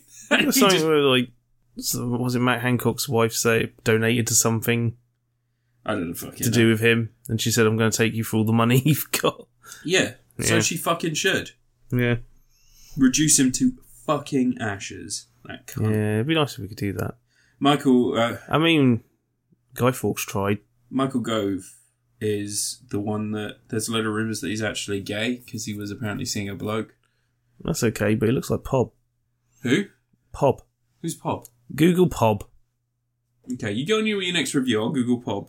Yeah, he looks like Pob. Yeah, you you you do your next review. Well, I saw Shang Chi in the Legends of the Ten Rings. Fuck off! That's my review now. yeah, this does look like him. Yeah, it looks exactly like. it looks like it looks like you know it looks I he used to watch that when I was a kid. yeah yeah I'm sure Michael Gove did. Well, he was in it. Why would Yeah, you watch it? Where are you going today, Pop? I'm going to Pop, um, Parliament. Then he spits all over the screen. You know what, Michael Gove? I found out that when I found out he was Scottish was when he went on TV to talk to Scot- Scottish people, and suddenly he went from being like, "Well, you have to listen, right? You have to listen," to being like, "Well, I'm and I was like, Was that your Scottish accent? no, that was his Scottish accent. Oh. It's fucking deplorable. I, I couldn't believe it. I was like, "You're the only Scottish person who has to pretend they're Scottish." I think it's because he got kicked out because he's such a twat. Yeah, they wouldn't let him in Scotland now. Ooh. What? What are There's you doing a now? really nice Sony. There's a Sony 4K Blu-ray player that has uh, has the um, You've got a 4K Blu-ray player. Yeah, I do, but it has. You know, uh, eventually the PS5 will have it. It has an audio codec player that plays the super high res files. You don't get that as standard in Blu-ray players often. You know, just, just I'll just leave it. I'll just leave it. It's bargain of the century. I'll just leave it. I won't spend Give me the money instead. no, because I'd rather spend two hundred pound on a four K Blu-ray player I use once a year to watch The Matrix again. I recently rewatched all three Matrix films, Ant. It's for them now. I know. Well, the trailer for the fourth one hasn't been released yet. Do you know what? Those films aren't bad. People give them really bad rep. but they aren't that bad. I mean, in the scale of how bad films are now. well, no, like the first one's great. First one's obviously like a cultural icon. The second one is Much really- like um, like the second one has some Romeo really and good Michelle. bits. Yeah, Romeo and Michelle's actually a really good film. Yeah. The second one has some good bits in it. Well, the second and the third film are about stuff. Nowadays, know. you can't guarantee a film's going to be about stuff. The biggest problem with the second one is What is Avengers Endgame about? What is it about? What Yeah, is that's- the question that's it Oh, kind of true because asks? Infinity War's about like no matter what you do, people will die. Yeah. Like there's no way to always win. Sometimes you will you lose. can't save everyone. Yeah, and then Endgame's like, nah, bring it back, lad. Remember when Iron Man said, "I am Iron Man"? Yeah, Anyway, was I going to review Shang Chi? Yeah, sorry. Speaking of Marvel, um, Shang Chi and the Legend of the Ten Rings is, I think, possibly a top five Marvel film. It's up there with um, Black Panther for me, jumping straight in there. I Um didn't like Black Panther as much as everyone. else. because you're a racist. No, I still liked it. I just think it's the same problem I have with this. So we'll get to it. I'll let You're you. a terrible person. no, Yeah, yeah. Alt right. That's what you are. don't tell him I'm the quartering. No. But anyway, Shang-Chi uh, is about a guy. He's, you know, he was Sean. born. Sean. um, his daddy's a bad man who's It's been alive way- for thousands of years. Wu Wang? It's, Mandal- it's Mandarin. No, it's Wu Wang. Yeah, he's the Mandarin. Wu Wu Wu Wang. Yeah, but he's the Mandarin. Yeah, So, but in, I mean, he doesn't call himself the Mandarin. his wife comes from Tylo. Yeah, but anyway, he So- didn't want to be part of this thing. He got sent out on a mission and decided, right, fuck this, and he escaped at the age of fifteen Yes, and lived in New York. He potentially killed someone. He did kill someone. He did kill him. Yeah, Yeah. are Okay. you not paying attention? no, it was but- Spoilers. Anyway, stop. Okay, Talking about, sorry. anyway, so he's been living in New York for like ten years. Got a new life. What an intro to his character. and you know, and then one day, a guy with a big knife on his arm tries to fight him on a bus. Razor Fist. Yeah, good old Razor Fist. Yeah, um, from Creed. And it's like, oh shit, he's got superpowers. Yeah. And Well, no, That's it's cool. it's Aquafina going. Who are you? ooh, Because he just does the he does the fucking insane. yeah, then the music punch. goes bow. Does the bow, insane punch that guy's bow. gut? Yeah, but anyway, turns out he's a martial arts genius, and his daddy's after him again. Well, no, And his he's daddy after the took the- pendant. Well, his daddy took the pendant. Yeah, Anyway, so he's got to go find his sister. She's got a pendant as Zhu well. Lang. All sorts of stuff happen. Orkfina goes with him. yeah. Um, and then they Zhu have a Lang. big old fun martial arts adventure for the first two thirds of the film. And then the last part turns into big special effects, CGI backgrounds, and all sorts. There was moments where they were stood in front of a big CGI cliff face, and I was like, "This looks like the end of Avengers Endgame again." Um, but anyway, the film's a hell of a lot of fun. It's got like s- like smart, witty com- um, dialogue, and the jokes are actually good. Um, the friggin' direction, really, especially really early on, like just in scenes that before the martial arts kick off, the direction's that's really fine. nice, and it's just like taking the time to show the characters walking through locations and you know interacting with people and showing the life around the area, which like. The only other Marvel film that's really done that sort of thing is um, Spider-Man: Homecoming, and that's got the Ramones playing over the whole thing. Oh yeah, yeah. But to tie to Spider Man Homecoming, did you recognise the guy on the bus? Which one? The streamer? oh yeah, yeah. Do Yeah. a flip. Yeah, it's Yeah. the do a flip guy. Same guy. Yeah. He's the I, best um, character in all of Marvel films. I, I it's such a shame I saw nobody before this uh, because nobody has a really good bus fight scene, and Hmm. there is a shot that's almost replicated in this. Uh, You know, There's the one where Bob Odenkirk does like a run up the walls. no, no, and no, no, no. So you know the you know He's fighting the giant guy with the knife arm. so you know when Shang Chi sees that there's people on one side of the bus and he needs to get them over to the front, Yeah. and the way he's going to do that is he basically is going to fight everyone, get them off the bus, and then like hold Razor Fist Hmm. and get them all to the other side. The first person that he fights, he punches. And he fucking then he like follows through with a kick and then sends him out the bus. Yeah. Hmm. Someone does that to Bob Odenkirk in Nobody, and it's almost the exact same shot where it's from the side on, and you sort of see, but it's obviously reversed in this. Whereas our hero is getting kicked out of the bus in Shang Chi, he's kicking the person out of the The, bus the bus sequence reminded me of them trying to do the um, train sequence from Spider Man a little bit. a little bit, yeah. Because it is, I mean, you're going to get that when it's in a metal tube I- hurtling down the street. Was really impressed they used because it's in San Francisco, isn't it? Because it's Mm. Is it- the fucking the massive hill. It's in New York. No, no, it's got to be San Francisco because it's the massive hill from Crazy Taxi, isn't it? Yeah, but they have hills in New Uh, Yeah, I York. know, but it's like the massive hill, like the Maybe, really I big can't one. remember. That's where Hulk lives. Is it? Hulk comes from San Francisco. Well, the abomination's in this, so. Yeah, But, new uh, abomination. he's He's got the fish. He's got the gills fang. thing. Yeah. It seems like he's continuing to mutate, doesn't it? yeah. Uh, but no, that that bus scene, I was really impressed. I was was really fun, impressed. yeah. Like the Well, I because- watched that a week or so before it came out, but 'Cause it was that's released where the online. direction for the action comes from. Because you know how they always say, like, there's this whole thing where they people get the impression that Marvel have basically directed the movies before they come out. yeah, because the special like, effects are done. Separate. Marvel know what stuff they're going to want to have in the films. Th- That direction for the bus fight sequence is not from Marvel. There's That is not like none of the other action sequences in any of the Marvel films have the same sort, or not just that bus sequence, but all the action sequences. there was one shot that really impressed me in the bus scene that I that I was fucking surprised by because it. Look, we spoke about this the other day, where it's still that choppy I can't talk editing. about the direction, it's the American style of action Yeah, but direction they've- where it's choppy. but they're keeping the geometry of the scene clear, which is something that the Marvel films always struggle with. Yeah, It's like the the every event has a, a reaction to it. yeah, It's not just a series of people doing punches and kicks and stuff. It's like he, you know, fights the guys to one side of the bus, the other people are at the back, the bus starts getting cut in half. Then he's got to find a way of getting the bad guys onto the back of the bus so he can get rid of the back of the bus and get people to the front. yeah. Um, there's the, you know, the driver gets knocked out, so Aquafina takes the wheel, which is because here, her and um, Sean, Shang, Shang, they, you know, they park cars for a living. valets, and you yeah. get a little sequence early on of her driving like a nutter Yeah. giving you the indication that she can She's drive very like a good at nutter. driving, yeah. Although driving a bus is quite a bit different to driving a Absolutely. Ferrari. um, but then again, seems the Sandra Bullock brakes- did all right. Seems the brakes are all over. that bloody thing. Congratulations to doing that whole bus sequence without one reference to the film Speed. Yeah. But then again, kids today Wouldn't won't know know what Speed is. There's there's one shot on that bus in It'd be particular. that old movie. Um, there's one shot on that bus in particular where Razor Fist is knocked to the back, and there is one guy that squares up to Shang Chi, and it's it's five seconds of uncut action Hmm. where it's Shang Chi's blocking these four punches from this guy, and then he just lets loose with a volley of about six punches, ended by an elbow to this guy's face, Hmm. and it is just so close. Like they are way too close to each other for this to be, and it's just like two. You know that very they can digitally move them closer. no, no, I know, I know, but it was just, it was such a nice shot in an Hmm. American film to see that, doof, doof, doof, doof, doof, and then bang, But all the all the action sequences have that. The um, fighting on the scaffolding in was Hong great. Kong. I was so like, fucking impressed. There's with loads that. of bits where you see Shang Chi fighting, and the camera's in an angle where you can see um, Katie Aquafina's character in the background and where she's at.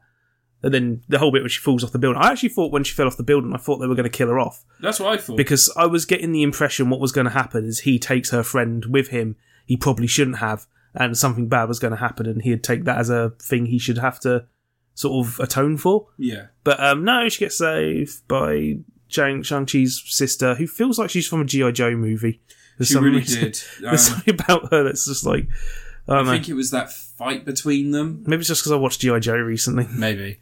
Um, Snake Eyes. But, I, um, I really liked. Um, I really liked. So a little bit of a spoiler, although it's in all the Stop trailers. spoiling everything. um, uh, abominations in this. And Like five instead, seconds. yeah, instead of them like being like, "Hey, look, guys, abominations back," it's like a nice little five-second fight between him and Wong, yeah. which was a really nice fight between him and Wong. Again, Wong using that trick instead of cutting someone's hand off, he's putting a portal and then another portal, like the spot from Spider-Man. Hmm. Yeah. And I just love that effect where someone's like, "You're punching yourself in the face," Um, yeah. It and was they're a just heading off together. good fun film. Um, I thought it was interesting that they didn't make Mandarin out to be all and out. Like, he is bad guy. But, like, they make sure there's a whole ton of sympathy for him Yeah, in this. Um, I think that they it was an interesting. which makes me think that maybe the finale shouldn't have been a big old CGI thing, and it could have just ended with Shang Chi fighting Mandarin on a rock somewhere. Yeah, I would have liked that. Yeah, Um, with the rings. it felt very. How much, come he doesn't drop his rings every time he falls over? That's what happens with Sonic the Hedgehog. Oh. um, I was a bit disappointed that they didn't just go with the mandarins. Like, Yeah, like, we I just don't- he just had a film with a gauntlet and ring, you know, the Yeah, gems I on know. it. Yeah, that's a good point. But um, the whole arm ring thing is that's now like one of the later Wushu comics. style stuff. Yeah, one of the later Marvel comics now has the rings as Does it? the things. I'm sure it does. I'm sure they changed it in one of the comics. No, I've- the last One of the Mandarin reboot comic universe. I read, he had rings still, you know, finger rings, but they were like fucking him up because, like, so in this, like, he's been alive for years and years, and you see yeah, like he the was in Dynasty, Dynasty Warriors. yeah, you see that style thing at the beginning, and like the idea that these things grant him immortality. I'd like to think that towards the end, it wasn't the rings that made him hear his wife's voice behind that wall. I think he was just nuts. and, It like, wasn't the beyond- rings that made him her. It was They were his just voice. reaching out to him. it wasn't him. It was the demon in the That's darkness. Mm. what I mean. That's what I dwelling mean. in Like darkness. they, he was a conduit for that, because he was completely fucking nuts and broken and just been alive for so long. It just like by his own existence, he is like some sort of magical You know, conduit. they say for other that. people have tried though. yeah, The dwell in the darkness that's what I reaches mean. out to That's people. what I mean. Yeah, to people that are like these mystical, just almost like godlike figures. But yeah, I, I actually kind of liked.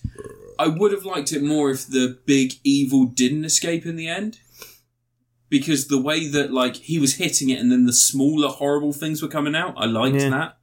And I also like the fact that Razor Fist just broke off his Razor Fist and then put another Razor Fist in place. It's just like, got it I like his car. oh, the dog shit fucking like mini metro. Oh, yeah, he drives off in the car. It's got Razor Fist written all over it. And he's like, they took my car. Yeah. Did you notice he almost never says anything on camera? Yeah, it's because he's It's- not actually Polish or Well, Russian. there's, there's always someone dubbing over it. Like every single shot when he says something is like from behind yeah, or when he's off camera. I've got a feeling he wasn't meant to say anything and they just added that in. maybe yeah. um, they just at some point they decided maybe we should let him just say some stuff because at the Yes. end he does, but for the first like hour and a half, every line he has is off camera. There are like there are so many shots where I'm like, I like this and I like that, and and the whole film. The reason I I compare it to someone like Black Panther, I think that you favourably do, whereas I would be, I'd be a little bit more remiss to say it's entirely favourable. Is is the both of these have such good villains, Hmm. and like the villain is overshadowed by a big CGI mess at the end. Yeah, Like Black Panther, it was just like you had them yeah, but at fighting least the in the CGI train. mess at the end of Shang Chi looks all right. Yeah, that's true. It's not That's like true. the Black Panther one, which was apparently done in two weeks. yeah, I- yeah, I really honestly expected them to change that for the Blu-ray and like That's what I do, was give it another expecting. pass. But I don't think Marvel are the sort who will go back and well, you say that do stuff like that. they've added stuff to One Division already. Have they? Yeah, Right. they've added like a Doctor Strange watermark on one of the episodes at the end. Yeah, don't Yeah. want It's weird. Um, but yeah, like all in all, Shang Chi was really good. I just like Wu Wang is such an interesting character, and he wasn't like you say. He's a villain. He did villainous shit. He was a horrible human being. But like that last bit where it's just like you, you're fighting for the same thing we're fighting for. You're fighting to retain our family, but you think that that family is somehow located behind a wall where these horrendous monsters are coming from that steal people's souls, and you think it's a good idea to knock this down. that. It's interesting they gone straight to Dwell in the Darkness though. That's a that's a Doctor Strange. I would have expected Dwell in the Darkness to be in Multiver- Multiverse of Madness Yeah, so would to be something from that. But then again, I'm hoping Multiverse of Madness actually gives us Dormammu as a character. Or Mephisto. I can't see that happening though because it's yeah, Sam Raimi's more likely to go to Mephisto. Yeah. He's if he can get someone dressed up in a devil costume, and he will go for a TV like red devil costume Well, yeah, Mis- Mephisto gets played by like- Bruce Campbell. Well, Mephisto. Oh my god, Bruce Campbell's going to return as the As- as- maitre as- d. No, he's going to come back as uh, he was always meant to be. Um, what was his name? Um, oh, I'm forgetting names. Who's the dude who can? Mysterio. Yeah, he's always going to Yeah, be but Mysterio. We've got Mysterio. Just bring him back as an alternative Mysterio. Yeah, but no, he's, he's going to be Doctor Strange is going to go to a restaurant. no, no, no, no, no, no. You have the Doctor Sinister Strange Six- is going to go to a drive-through. You have the Sinister Six come out, and then you go, and Mysterio, and Peter's like, oh my god, and then it comes out as Bruce Campbell, and he goes, bah! and just like cards fly out. That's Spider-Man. streamers. And he's like, oh shit. That's Spider-Man. I'm on about Doctor Strange and the Oh, right, Multiverse yeah, yeah, of Madness yeah, because yeah. it's directed by Sam Raimi. That's true. And also, if he Imagine does- having Sam Raimi on your payroll to direct a film and you don't give him the Spider-Man one. you know, if you give him Mephisto, you can. You're Uh, going to give the Fisto if you give him Mephisto as a character that he can use in Multiverse of Madness, to give him your you know Fisto, that- not my Fisto. you know what that gives him? That gives him Marvel Deadites. Mm, Because you've got demons. He, he gets he can bring demons forth that possess people. Yeah. So you can get Deadites. And then you could do Army of Darkness versus versus Mephisto. This is Doctor Strange. Well no, in the comics there's Army of Darkness versus Marvel Zombies, isn't there? Oh yeah, Connected! yeah. We can cut the Bring it universe all in. Um, Did you see that the, there's an Evil Dead film coming out, a new one? yeah, they're filming. Evil it. Dead Rise. It's filmed. It's done. They started filming it a few weeks back. I thought they've started. They finished filming ages ago. Bruce Campbell f- said a thing that it was like done. No, they started it a few weeks ago. Maybe that's it. Then. But yeah, But Bruce Campbell's not in it though. It's another. Shang Shang Chi reboot. is yeah. It's probably probably it's in my top five Marvel movies. Like top three origins. It feels a lot like Doctor Strange, which is why it's odd that Wong's in there. Because it does feel like Doctor Strange, where it's sort of like a more earned superhero journey. Yeah, It's not like Iron Man, where Iron Man's like, "Hey, But guess Doctor what? Strange is like it's, it's fine. It's not amazing or I anything. really like Doctor Strange." it's got great stuff in it, but it's not. I think it's just a pretty decent origin movie. Whereas Really? Shang-Chi is like a genuinely good film. Yeah, I see. I think that Doctor Strange is a genuinely good film. That's my problem. Is that I? I think that my problem is that She's I've got a always, crust on, on Engelbert Humberpatch. no. I just I always Jason Aaron's run on Doctor Strange is one of my favorite comic runs. I own the entire thing. We've got it downstairs in single issues. I've got first editions of the first two for both runs because I've got it for when yeah, that Loki means like takes they're over worth as two a source. pounds. What They're worth two pound. first issue of Jason Aaron's run of Doctor Yeah, yeah, Strange? about two pound. Yeah, first edition. Sorry, it's no Steve Ditko. I've also got the complete run for Hawkeye, the uh, the series that the Well, new the Matt TV. Fraction one. Yeah, Matt Fraction's credited on um, Shang-Chi. is he? Yeah, yeah, he's oh, got, yeah, uh, because he thanks. did the Immortal Weapons, didn't he? He's got a special thanks. Yeah, he did Iron Fist. There's the also Immortal a Weapons. credit. First time I've noticed it when I'm watching a film is um, COVID nineteen officer on the credits. Oh, Yeah, That's first time I've weird. noticed that in modern films because this was like they did finish filming this during the pandemic last Yeah. year, didn't they? They would they hadn't long started um, filming it when it was like you know partway through. That's probably why the second half turns into a big CGI mess as well because you can film in a green screen safely. yeah, it kind of shows because there's so many less people on set in the Yeah. last last part of it. I mean, I like this. The battle wasn't some. Oh yeah, like I was like still it a wasn't village. like that's kind of the again that's kind of the thing. they didn't go. Black Panther, They could have gone Dynasty Warriors with the Yeah. finale. but it was just a nice little village where it's just like we literally Yeah. just keep the peace. Yeah. Yeah, I did like how um, whenever the cam there was like that instant divide of night and day. I say night and day, but it's really darkness and light yeah, because it's thing. But every time the village is still lighter, but it gradually gets darker when the bad guys start happening. But right over where that door is, Yeah. where It's Mandarin's like trying to get fucking to, it's nightmare nighttime land. constantly. yeah, Like you, when you look over in the dis- when they look over in the distance, you can see it's constantly dark over there. yeah. Um, I like that. But yeah, eh, really, really fun film. Like, I I like Simu Liu, isn't it? That's the name of the actor. Yeah, yeah, yeah. He's in Kim's Convenience. I haven't watched that. I've heard good No. things. Well, Plays good. And Aquafina again, because I've made this point before. Aquafina is one of the most like talented she's people so out good, there. isn't she? Because I said that about the J- J- Jumanji Next Level. Yeah. She steals the show in that Crazy film. Rich Asians, she's great. Yeah. Um, and also, I don't know if you've watched it yet, but the Last Dragon, Kara and the Last Dragon, or Kira and the Last Dragon, whatever it was, the Hmm. the Disney film that's on. Raya in the last round. Raya and the Last Dragon. She's Hmm. fucking incredible, and that she plays a dragon and just full on like. The thing is that she is charismatic as hell. Hmm. She's so quick, she's so funny, and also she just plays off so many people well. You wouldn't expect her to play off, say, someone like she Danny does her DeVito. Dan- she does a Danny DeVito Yeah. impression in this quite Does she? often. Yeah, there's loads of bits where she's like, there's a bit where she's in the house and you see her walk past the room. She's walking like she was when she's doing Oh. Danny DeVito, just like all slumped over. And, I also like the fact that there's no forced romance in this. They're Yeah. clearly like either interested in each other or best friends, like platonically. oh, they fucking They fucking, yeah. they fucking, Oh, they fucking. they fucking. um, but no, like I gonna genuinely, ship them. I like them as a as a pairing. They are great together. They just don't need any any like labels. There's no like we made it and kissing and shit like that. They like literally they hug each other like fuck we made it. it feels very much like the mummy at the end of the mummy where he's just like we fucking did it. We did this. Yeah. Um, but yeah, She shot a dragon. she did in the throat. It was fucking great. I killed a man. I saw that with a trident. That really You may want to lie low for a while. go live with a family member. yeah. Um, I like all the mystical creatures as well. They went full on. I That's the thing. The last half, as much as I like, um, a bit annoyed that it turns into another Marvel CGI Yeah. fest like they all do.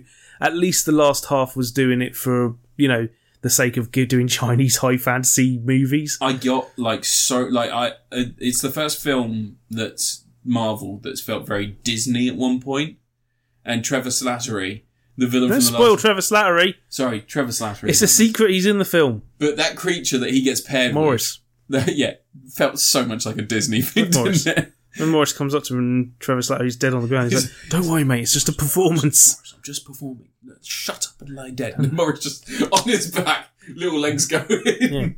Um, but yeah, really, really impressed. Really enjoyed it. I liked the fact that they had actual Chinese mystical animals in the end. That's what I Like mean. the- like, the turns lions in, and they, stuff. they're using it for the high fans because Chinese martial arts cinema is dead. Yeah. Like actual martial arts films, you're not getting the Hong Kong martial arts movies anymore. It's weird. What happened to Hong Kong that stopped all the Hong Kong martial art movies happening in the last twenty? Crouching years? tiger, hidden It dragon. might be no. Crash Tiger was an uh, American production, Chinese funded. really? Yeah, no Hong Kong movies. I'm talking the Jackie Chan films and the friggin' I don't know. you know all that. What happened? Well, it's because Hong Kong became part of China again. Oh yeah, that's Yeah, true. so the Hong Kong's independence to do this sort of thing went. Yeah.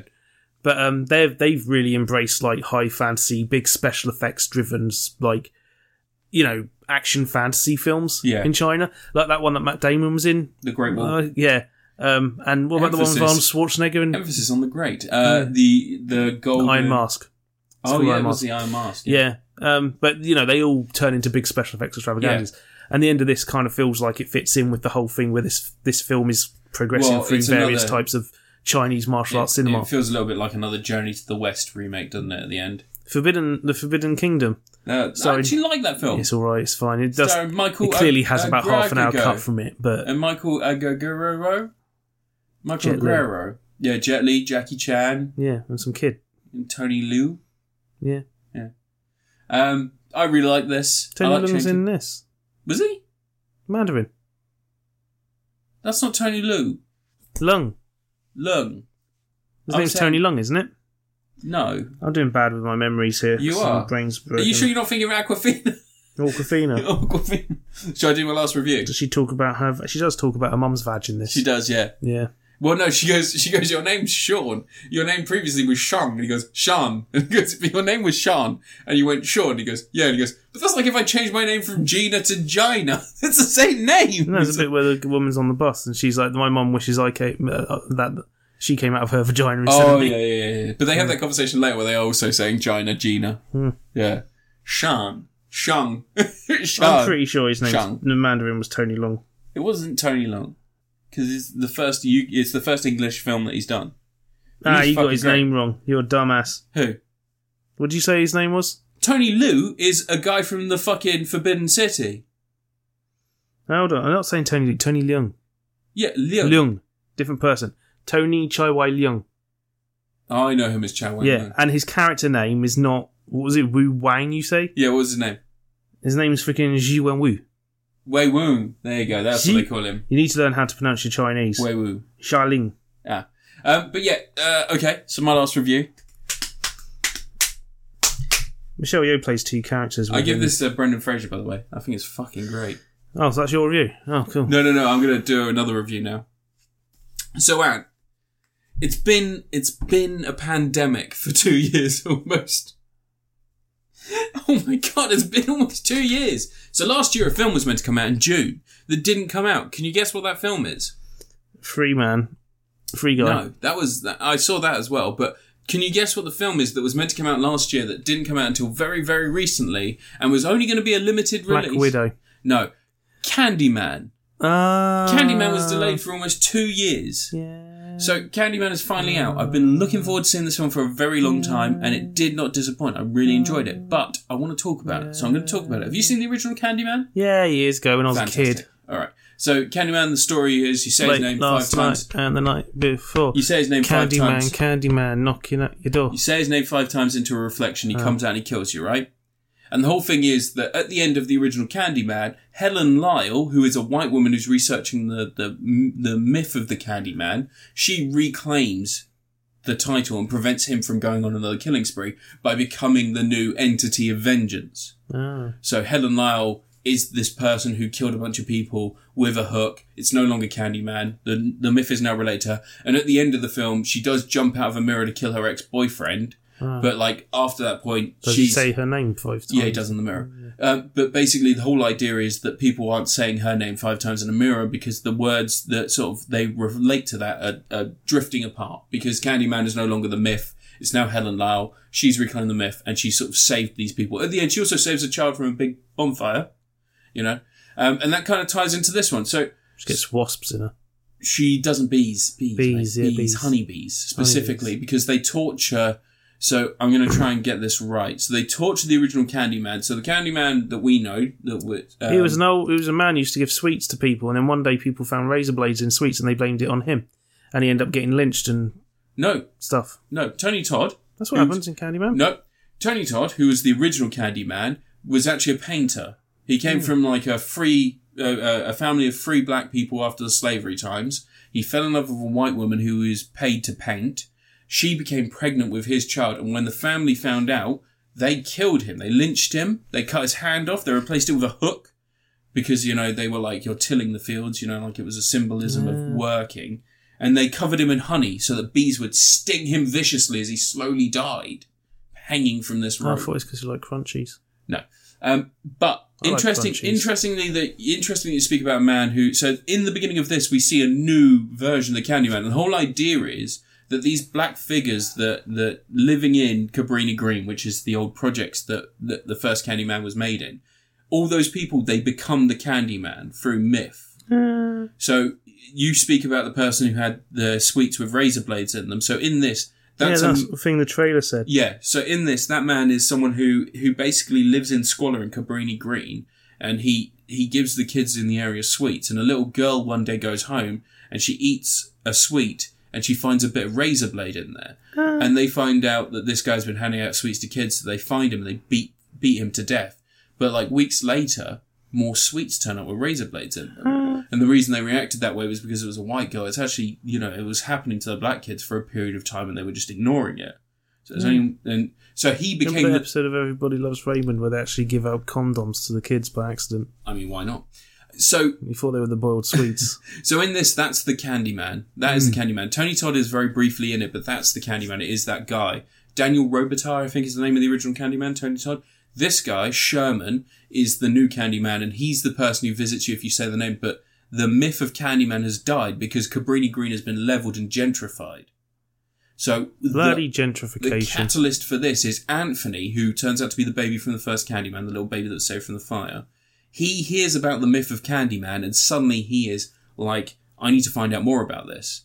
But he he hears remembers it from when he was a baby. no, no, no. But he hears the myth as the myth of Helen Lyle. Oh. So he hears from his from his uh, girlfriend's brother, who is the guy from Misfits, Nathan Jarrett, something, something, something. Him and his boyfriend come over and they're like, "I'm going to tell you a spooky story." It's actually a really great scene. He literally goes around her apartment, turning all the lights off, and he finds a candle. He lights the candle. He goes, "He goes, so I'm going to tell you about Helen Lau, this crazy white woman who tore a dog's head off, and all this other Let's stuff." ignore the sequels. Yeah, well, yeah, it does because the sequels are fucking awful. Well, Candyman 2's alright. No, it's not. Was it Farewell to the Flesh? No, de- uh, yeah, it was, and then it was Day of the Dead after that. Yeah. They're bad. Um, but in this, so so basically, he tells him the story of Helen Lyle, and that gets out because he's sort of he's an artist who's on a creative slump. So he hears about Helen Lyle, and he's like, I want to find out about these murders, and I want to find out about these myths of Cabrini Green, and they live really close to it because the area is gentrified. They live in these lovely apartments that are in basically the ashes of the projects. So he goes to what remains of Cabrini Green, and he meets someone who who actually tells him he's like, no, actually, that was the Candyman. It was Sherman, and he tells him the story of Sherman, and then from there, Anthony just becomes completely invested in sort of using their pain for his eye. He sort of starts starts delving deeper and deeper, and he he brings back the myth of Candyman. He brings back the idea of Candyman Oh, they shouldn't have done that. and he makes like this um, he makes like an art project and he gives out these pamphlets and he it's basically the legend of helen lyle the legend of candyman had developed and at the bottom it says we encourage you to interact with this piece and so you, you sort of it's a mirror it's like a little cabinet mirror but when you open it there is another room inside and you can see the paintings hanging up of the victims of candyman and helen lyle But everyone decides to interact by saying Candyman in the no no mirror no no five no, no times. no no sorry Oh. don't worry there's more explanation coming Oh, so it's just sort a- of that sort of like you know. Do you remember the first Candyman? Helen Lyle. She opens the cabinet, and then behind it is this rancid old apartment. That instead of them, you know, bulldozing the whole area, and, you know, redoing all these apartments, people were literally had rotting apartments behind them, and inside there is the graffiti of Candyman's face, and you see her crawl through the medicine cabinet, and she comes out on the other side, and it's like she's emerging from Candyman's mouth. She's emerging from the myth. Mm. And like this is sort of like a reverse of that, where you open the mirror and you can see these victims, paintings of victims. But it encourages you to say Candyman five times and then open the mirror to see the myth of Candyman. That's going to backfire. Yeah, it is because people start saying Candyman in there, Yeah. um, and and so I know people not start to say Candyman five people times. start saying it Ain't into, no fool. people start saying it into a mirror and they start dying, and then obviously Of the myth course. starts. And but he, the first people that die are two people that after the exhibit's done say they follow through with the myth. They say it into the mirror, and he appears and kills them both. In a very nice juxtaposition to a painting he's doing earlier, there is a scene where he starts painting one of the victims, and he starts by just doing a black line, and you see this thick black line of paint's dripping and it's going down, and it's emulated by this guy sees this big projector screen starts just scratching and tearing across but you can't see who's doing it. It turns out that this Candyman doesn't have the same pouts. So he isn't strong enough yet because the myth's just starting again. So he can't appear in the physical world, but you can see him in mirrors. Yeah. So people like it's it's a really good effect because when he kills someone, specifically in this scene, he hooks the guy by the Achilles tendon, and you just see his That leg hurts. lift up, and you see him being dragged, and it is just it's like oh fucking hell. Um, but it's really it's a nice shot. But the the whole idea that like um, the myth is coming back, and so he starts he when he first visits. Why would Cabrini- people ever say Candyman in the mirror five times? I Did they don't not get it. see the first I don't film? get it. Um, it's really funny as well because people like, although that was something from our youth, Hmm. people still get uneasy about doing that. Like that's because you remember like Bloody Mary was the thing Yeah. years before that, and then it became Candyman, There's Like- Beetlejuice. Beetlejuice. Well, Beetlejuice is three times anywhere, isn't it? I'd say Beetlejuice anyway because like it's Michael fun. Keaton's pretty sweet. Yeah, Beetlejuice is cool. Yeah, I like it. Where is he? Wait, what was the um? I said his name three times. Where's What was Beetlejuice? what was the joke in Beetlejuice that everybody says? Um, I've seen Terms of Endearment three times, and it keeps getting funnier every time I see. Is that the Hmm. cancer movie? Yeah. it's just like it's such a weird reference, but it makes me laugh so much. It is terms of endearment, isn't it? Yeah, it's either that or Sophie's Choice. It's like, it keeps I've seen terms of Keeps getting funnier. every time I see it. Yeah. I've seen Beetlejuice for ages. Michael Keaton's so fucking good. There's a 4K release of that now. Yeah. Yeah, I might Let's actually get that. Yeah, let's get it. Um, so yeah, so Candyman and people. Like that. just like that. one, one second. I like the um, what the hell is that? It's like is that a strip club? It's like did you make that? And he goes, no, I didn't make this. Like, oh, um, I had Showtime Beetlejuice toy. did It you? was a really good one. oh, yeah. the spinning one with the arms. Yeah, You- his uh, head shot up and spun around, Yeah. and he has like the um, curled up arms. yeah, yeah. That's I've, got, cool. I've still got um, old Buzzard, which is one of the toys, which is just like one of the ones for the cartoon. It's like an old man, and you pull a little. There's like a bee on his back, and you pull the bee, and he flips open. It's like a vulture, and there's like Oh, a, re- a tree cool. inside him. Um, oh, sorry, yeah, Candyman. Sorry, I got distracted by Beetlejuice. So, yeah, so um, and the idea is that the, the myth is coming back, but and this is this is the key thing. Um, the person who is sort of bringing it back, so the person who's encouraging Anthony in the background, and the person who's who is sort of like developing the mythos, and and eventually is the catalyst that causes a new myth to begin. He wants to make it so that instead of people being punished for saying Candyman, he wants to sort of flip the myth so that Candyman is a tool for retribution because so many black people are dying in situations like being locked in police cars and things like that. Like he specifically wants to make it so that they have like an avatar for their pain, an avatar to save them, a savior of Cabrini Grin rather than a blight. Um, his My trick would be if I got arrested by the cops, I would say, "Here's my statement. I'll just write Candyman five times and hand it to the cop. oh no no, there is a scene like Let the that. cop in go, this. Candyman, Candyman." Not to Candyman." give not to give specifics to what happens. So I don't. By want the to way, I should point out the microphone's reflective a little Oh, bit. yeah, that's true. So Um, I don't want be to spoil. careful. I'm not going to spoil the ending for anyone, but there is a scene in which a woman gets a gets a cop to point the the mirror at Hmm. her, and then she says "Candyman" into the mirror five times. ah, Like, it's a really clever little scene where she goes, "Can you just point the mirror at me?" And he goes, "Why do you want?" And he goes, "She goes, I I want to see if I've got any of the blood of my boyfriend on me after you shot him." And he goes, "All you lot are alike," and then twists the mirror towards her, and then she says it five times. It's like it's a really interesting scene. Um, but yeah, so um, so Anthony like he, he starts going for a physical transformation. So as he delves deeper and deeper into this myth, he starts going into a physical transformation that begins when he first enters Cabrini Green.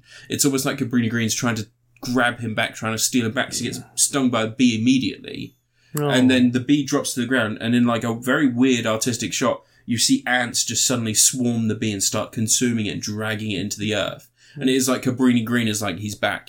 He's like Candyman is everywhere, and he's reclaiming it. Candyman's back in pog form. slammers too. Um, and his hand, where he's bitten by the bee, slowly transfer. It just basically rots his body. Like you see at first, it's just like it looks bigger and bigger, and then eventually his fingernails drop off, and like it travels up, and his eye dies. Oh, he gets a full Like- Goldblum. yeah, yeah, full Goldblum. Yeah. yeah. Hmm. well, fifty Goldblum, fifty percent Goldblum. It's the 35th anniversary of the flight, by the way. I rewatched those films. The second one isn't as bad as everyone says. It's still not That's great. fine. I like the bit with the dog's inside out.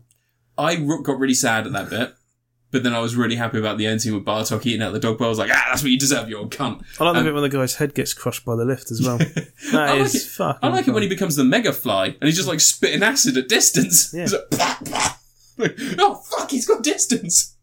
Um, anyway, back to Candyman. So yeah, so it's all about reclaiming the myth. This is the problem with this film. There is only one major problem with this film, and that is that the last act sort of comes out of It's nowhere. Full of them black people you don't like. The last act comes out of nowhere, and it Oh. could have done with another 10, 15 minutes.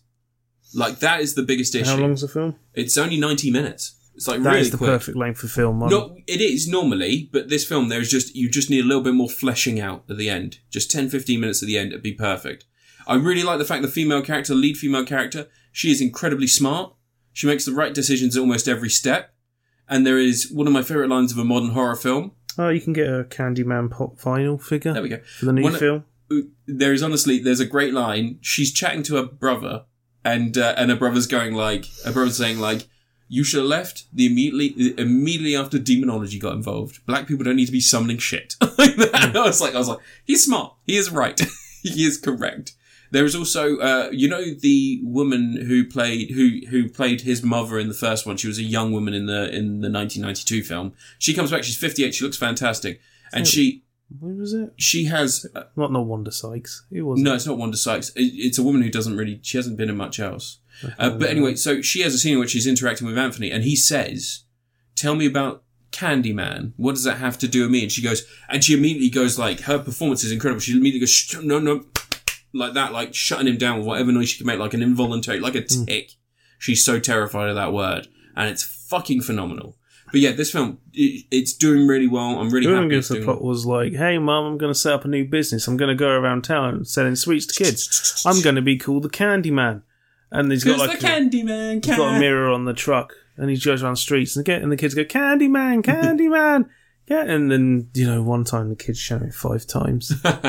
there is a scene where five girls are in school. One of them was at the art show because her mum's like an art dealer. And she goes into school the next day and she tells her friends all about this stuff. And they're like, in the daytime, they're like, yeah, we can do it. And they're like, all five of them are standing in the mirror and they go, Candy Man, Candy. And then one of them just fucks off out the room. And I was like, smart girl. Good job. Right move. And then the rest of them say it. And then you see this girl is like doing her makeup and she turns around. She's like, oh, fuck, I forgot my vape pen. And as she turns around, she sees in the mirror Sherman. And uh, by the way, the design of the ghost of Candyman in this, so in the original, obviously Tony Todd was a presence. He was like walking around and he was interacting with environments. In this, they float just above the It's ground. fucking Vanessa Williams, you fool. Is it? Yeah, it's Vanessa Williams. Anne-Marie McCoy. Oh That's yeah, it is. okay. Yeah, yeah. It's Not been in anything. All right, It was Vanessa Williams, for fuck's sake. But um, but Candyman floats just above the ground enough that his that his toes catch the ground. Oh, It's- he's just, like, it's just- so friggin' showing off, isn't he? So it, well, it's Floating a really above the creepy ground. effect because it looks Yeah. like they're outside of our reality, but at the same time they're interacting with just the tips of their body Mm. as they're like skirting along. But yeah, really, really good. I really enjoyed it. I just wish, yeah, 10, 15 minutes extra just to flesh out the ending because the ending sort of comes out of nowhere. It goes from him leaving the hospital because it gets so bad, his infection, that he has to go to the hospital when he should have gone a long time ago, in my opinion. But it gets so bad that he's, he's forced to go to the doctor There's a hook hand. and he goes to the doctor, and the doctor basically tells him, "Oh, welcome back. He- You were born here, and all this other shit." And like, you don't see him have any cream or anything, so I don't know what they prescribed him, but he really needs a doctor. It's like it's moldy and gross. It's Got him some of that, um, topical. yeah, just, Yeah. E yeah. What's that stuff that E45? comes in? Yeah, E45, yeah. E forty five, yeah, it's good. some Germaline. Yeah.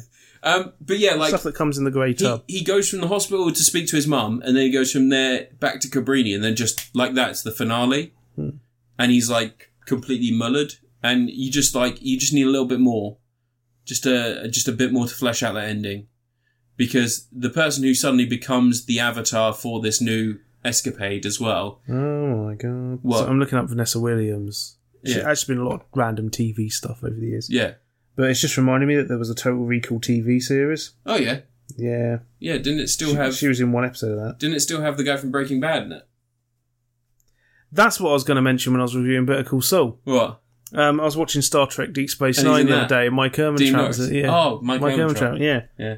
He was in an episode. He was really good. Did you watch the reunion for the Breaking Bad people where they all got together and Mike started crying? Bless him. Mm, He was saying that like no one trusted him in Hollywood, and, like he wasn't really getting work and stuff, and like he he. he's always got- been around and stuff. You can Yeah. go back and find old films where he's fantastic. But he just like he was like, oh, you brought me into this, and you made me a part of this family, and like you, like Yeah. this is all like a big thing for me. It meant so much, and he's like, and it was sad to see it end. He starts crying. It's really sweet, nice little interview. But um, thingy's there next to him. Um, Oh God, what's his fucking name?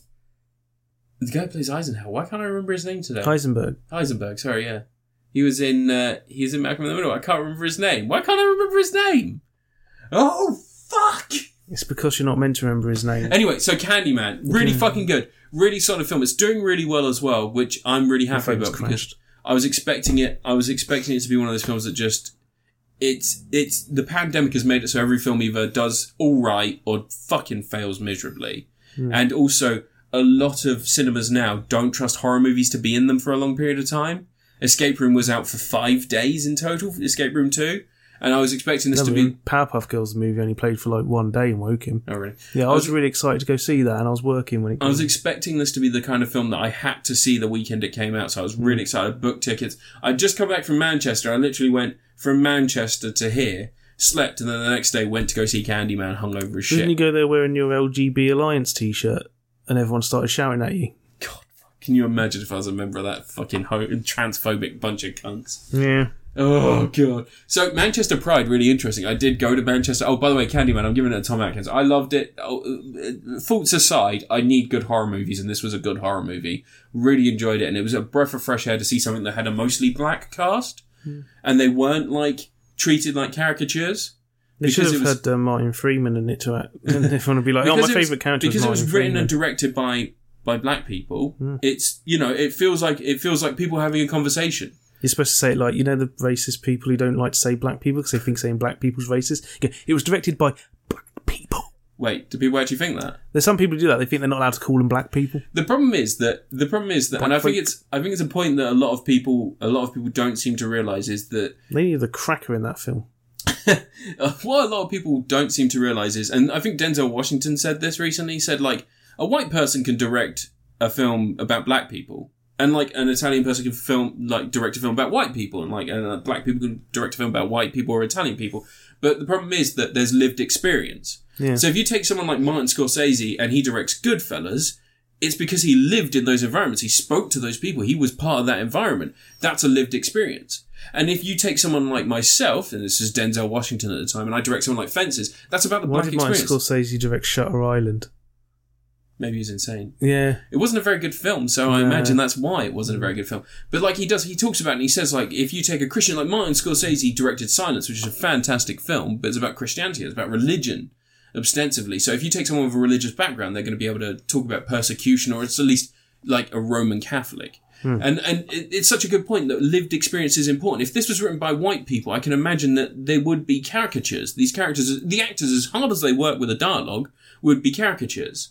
But they're not. They're people, and they talk like people. Like specifically, like people that grew up in those environments, that grew up around each other. That there'd be a whole communicate bunch of like characters humans. going. Did you just see that crazy ass shit? Oh, I ain't Like, getting out. of here. The Did you call the closest- popo into my house? the closest you get Transformers. the closest you get to a stereotype is the gay couple. But that's just Nathan Jarrett is playing a semi flamboyant gay person who is with someone who is, you know, straight appearing or straight passing for the most part. They're a couple. They're very sweet with each other. They don't shy away from them being in a relationship. They don't shy away from them connecting as a couple. They don't treat them like a lesser couple. They are literally the scene that we meet them in. It is a couple's evening when they're walking down talking about wine and They're, talking they're about there for comedic relief. Yeah. there's a really good line that made me laugh because it was like the kind of thing that I can imagine I can imagine would be a joke that goes over most people's heads. And it's where they're talking about wine and it's like I have I'm losing words today. It's a dessert wine. He goes, I've got some of that in the fridge if you want that. And they want dessert wine before dinner? No. No, thank you. like that, it was just one of those scenes where I was like, where I was like everybody's being hoity-toity. Everyone's playing this because it is gentrified. You should Yeah. not be having a dessert Gentrified. wine before dinner. Mm, It just Jesus made me laugh. Christ. It made me That'd be laugh. like me having Belgian buns for dinner. But like at that and the de- demonology line made me laugh so much. Um, but yeah, like the whole film, spectacular. Really enjoyed it. I think that, as I said, 10, 15 minutes extra would have made me very, very happy. But still, it's the best horror film I've seen this year. There's not been many. Escape Room 2! Oh, It's all spiral. that was bad too. Yeah. Well, it wasn't bad, bad. It was just uh, the problem with Spiral as well is again, it's another.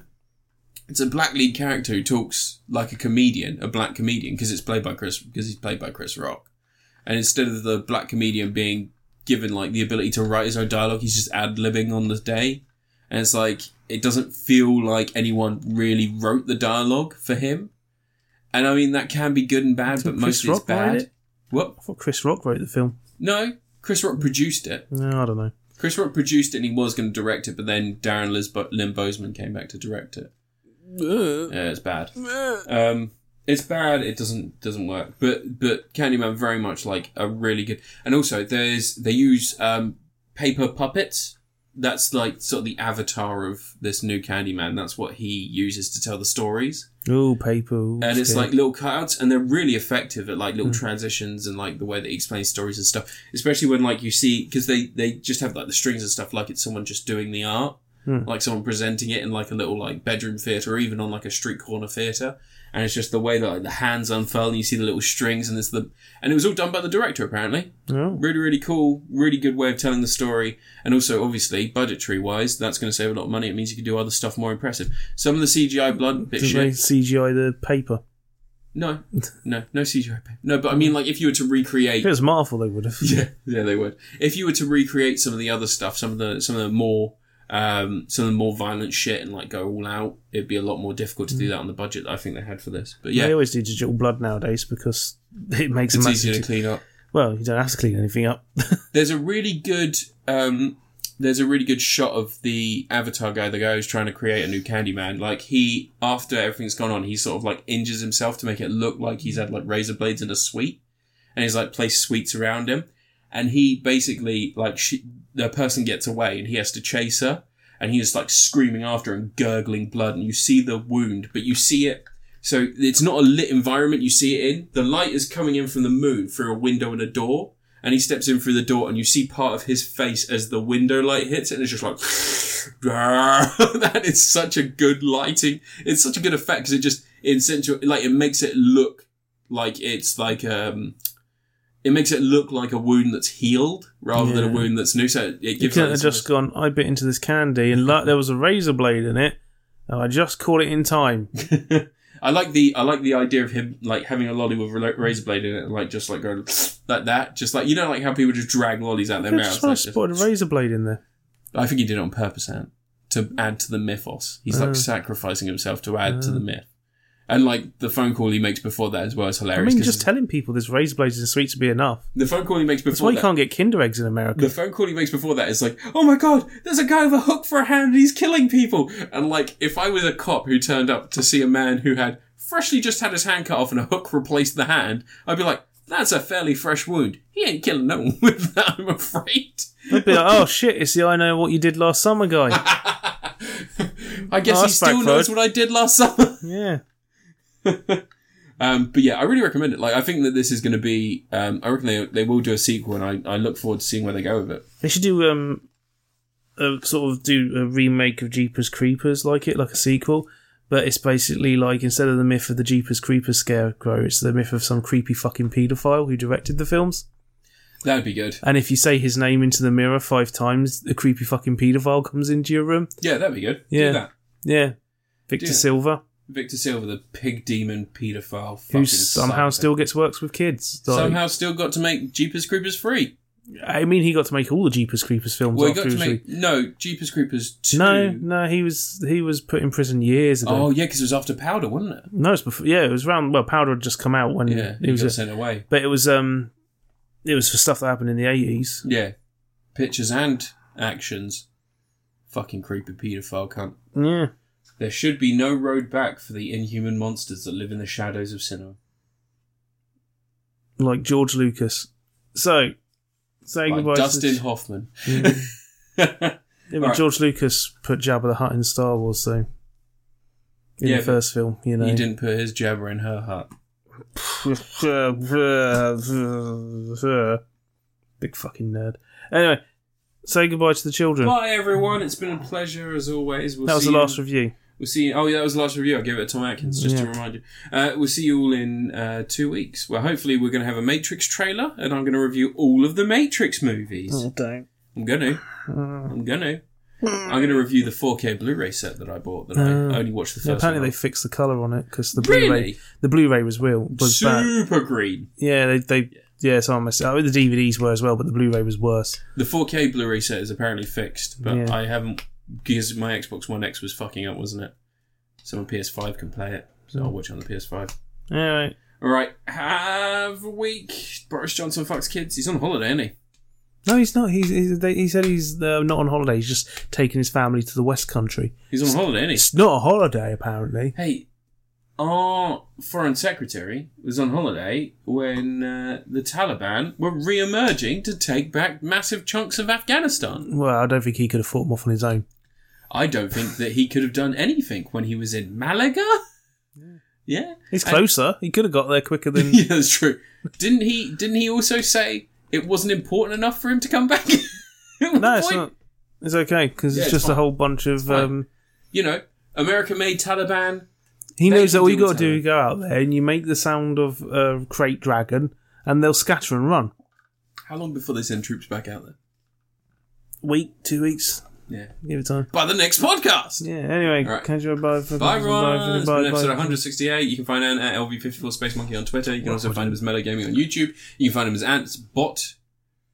Something. What was it? Ant's Mystery Bot.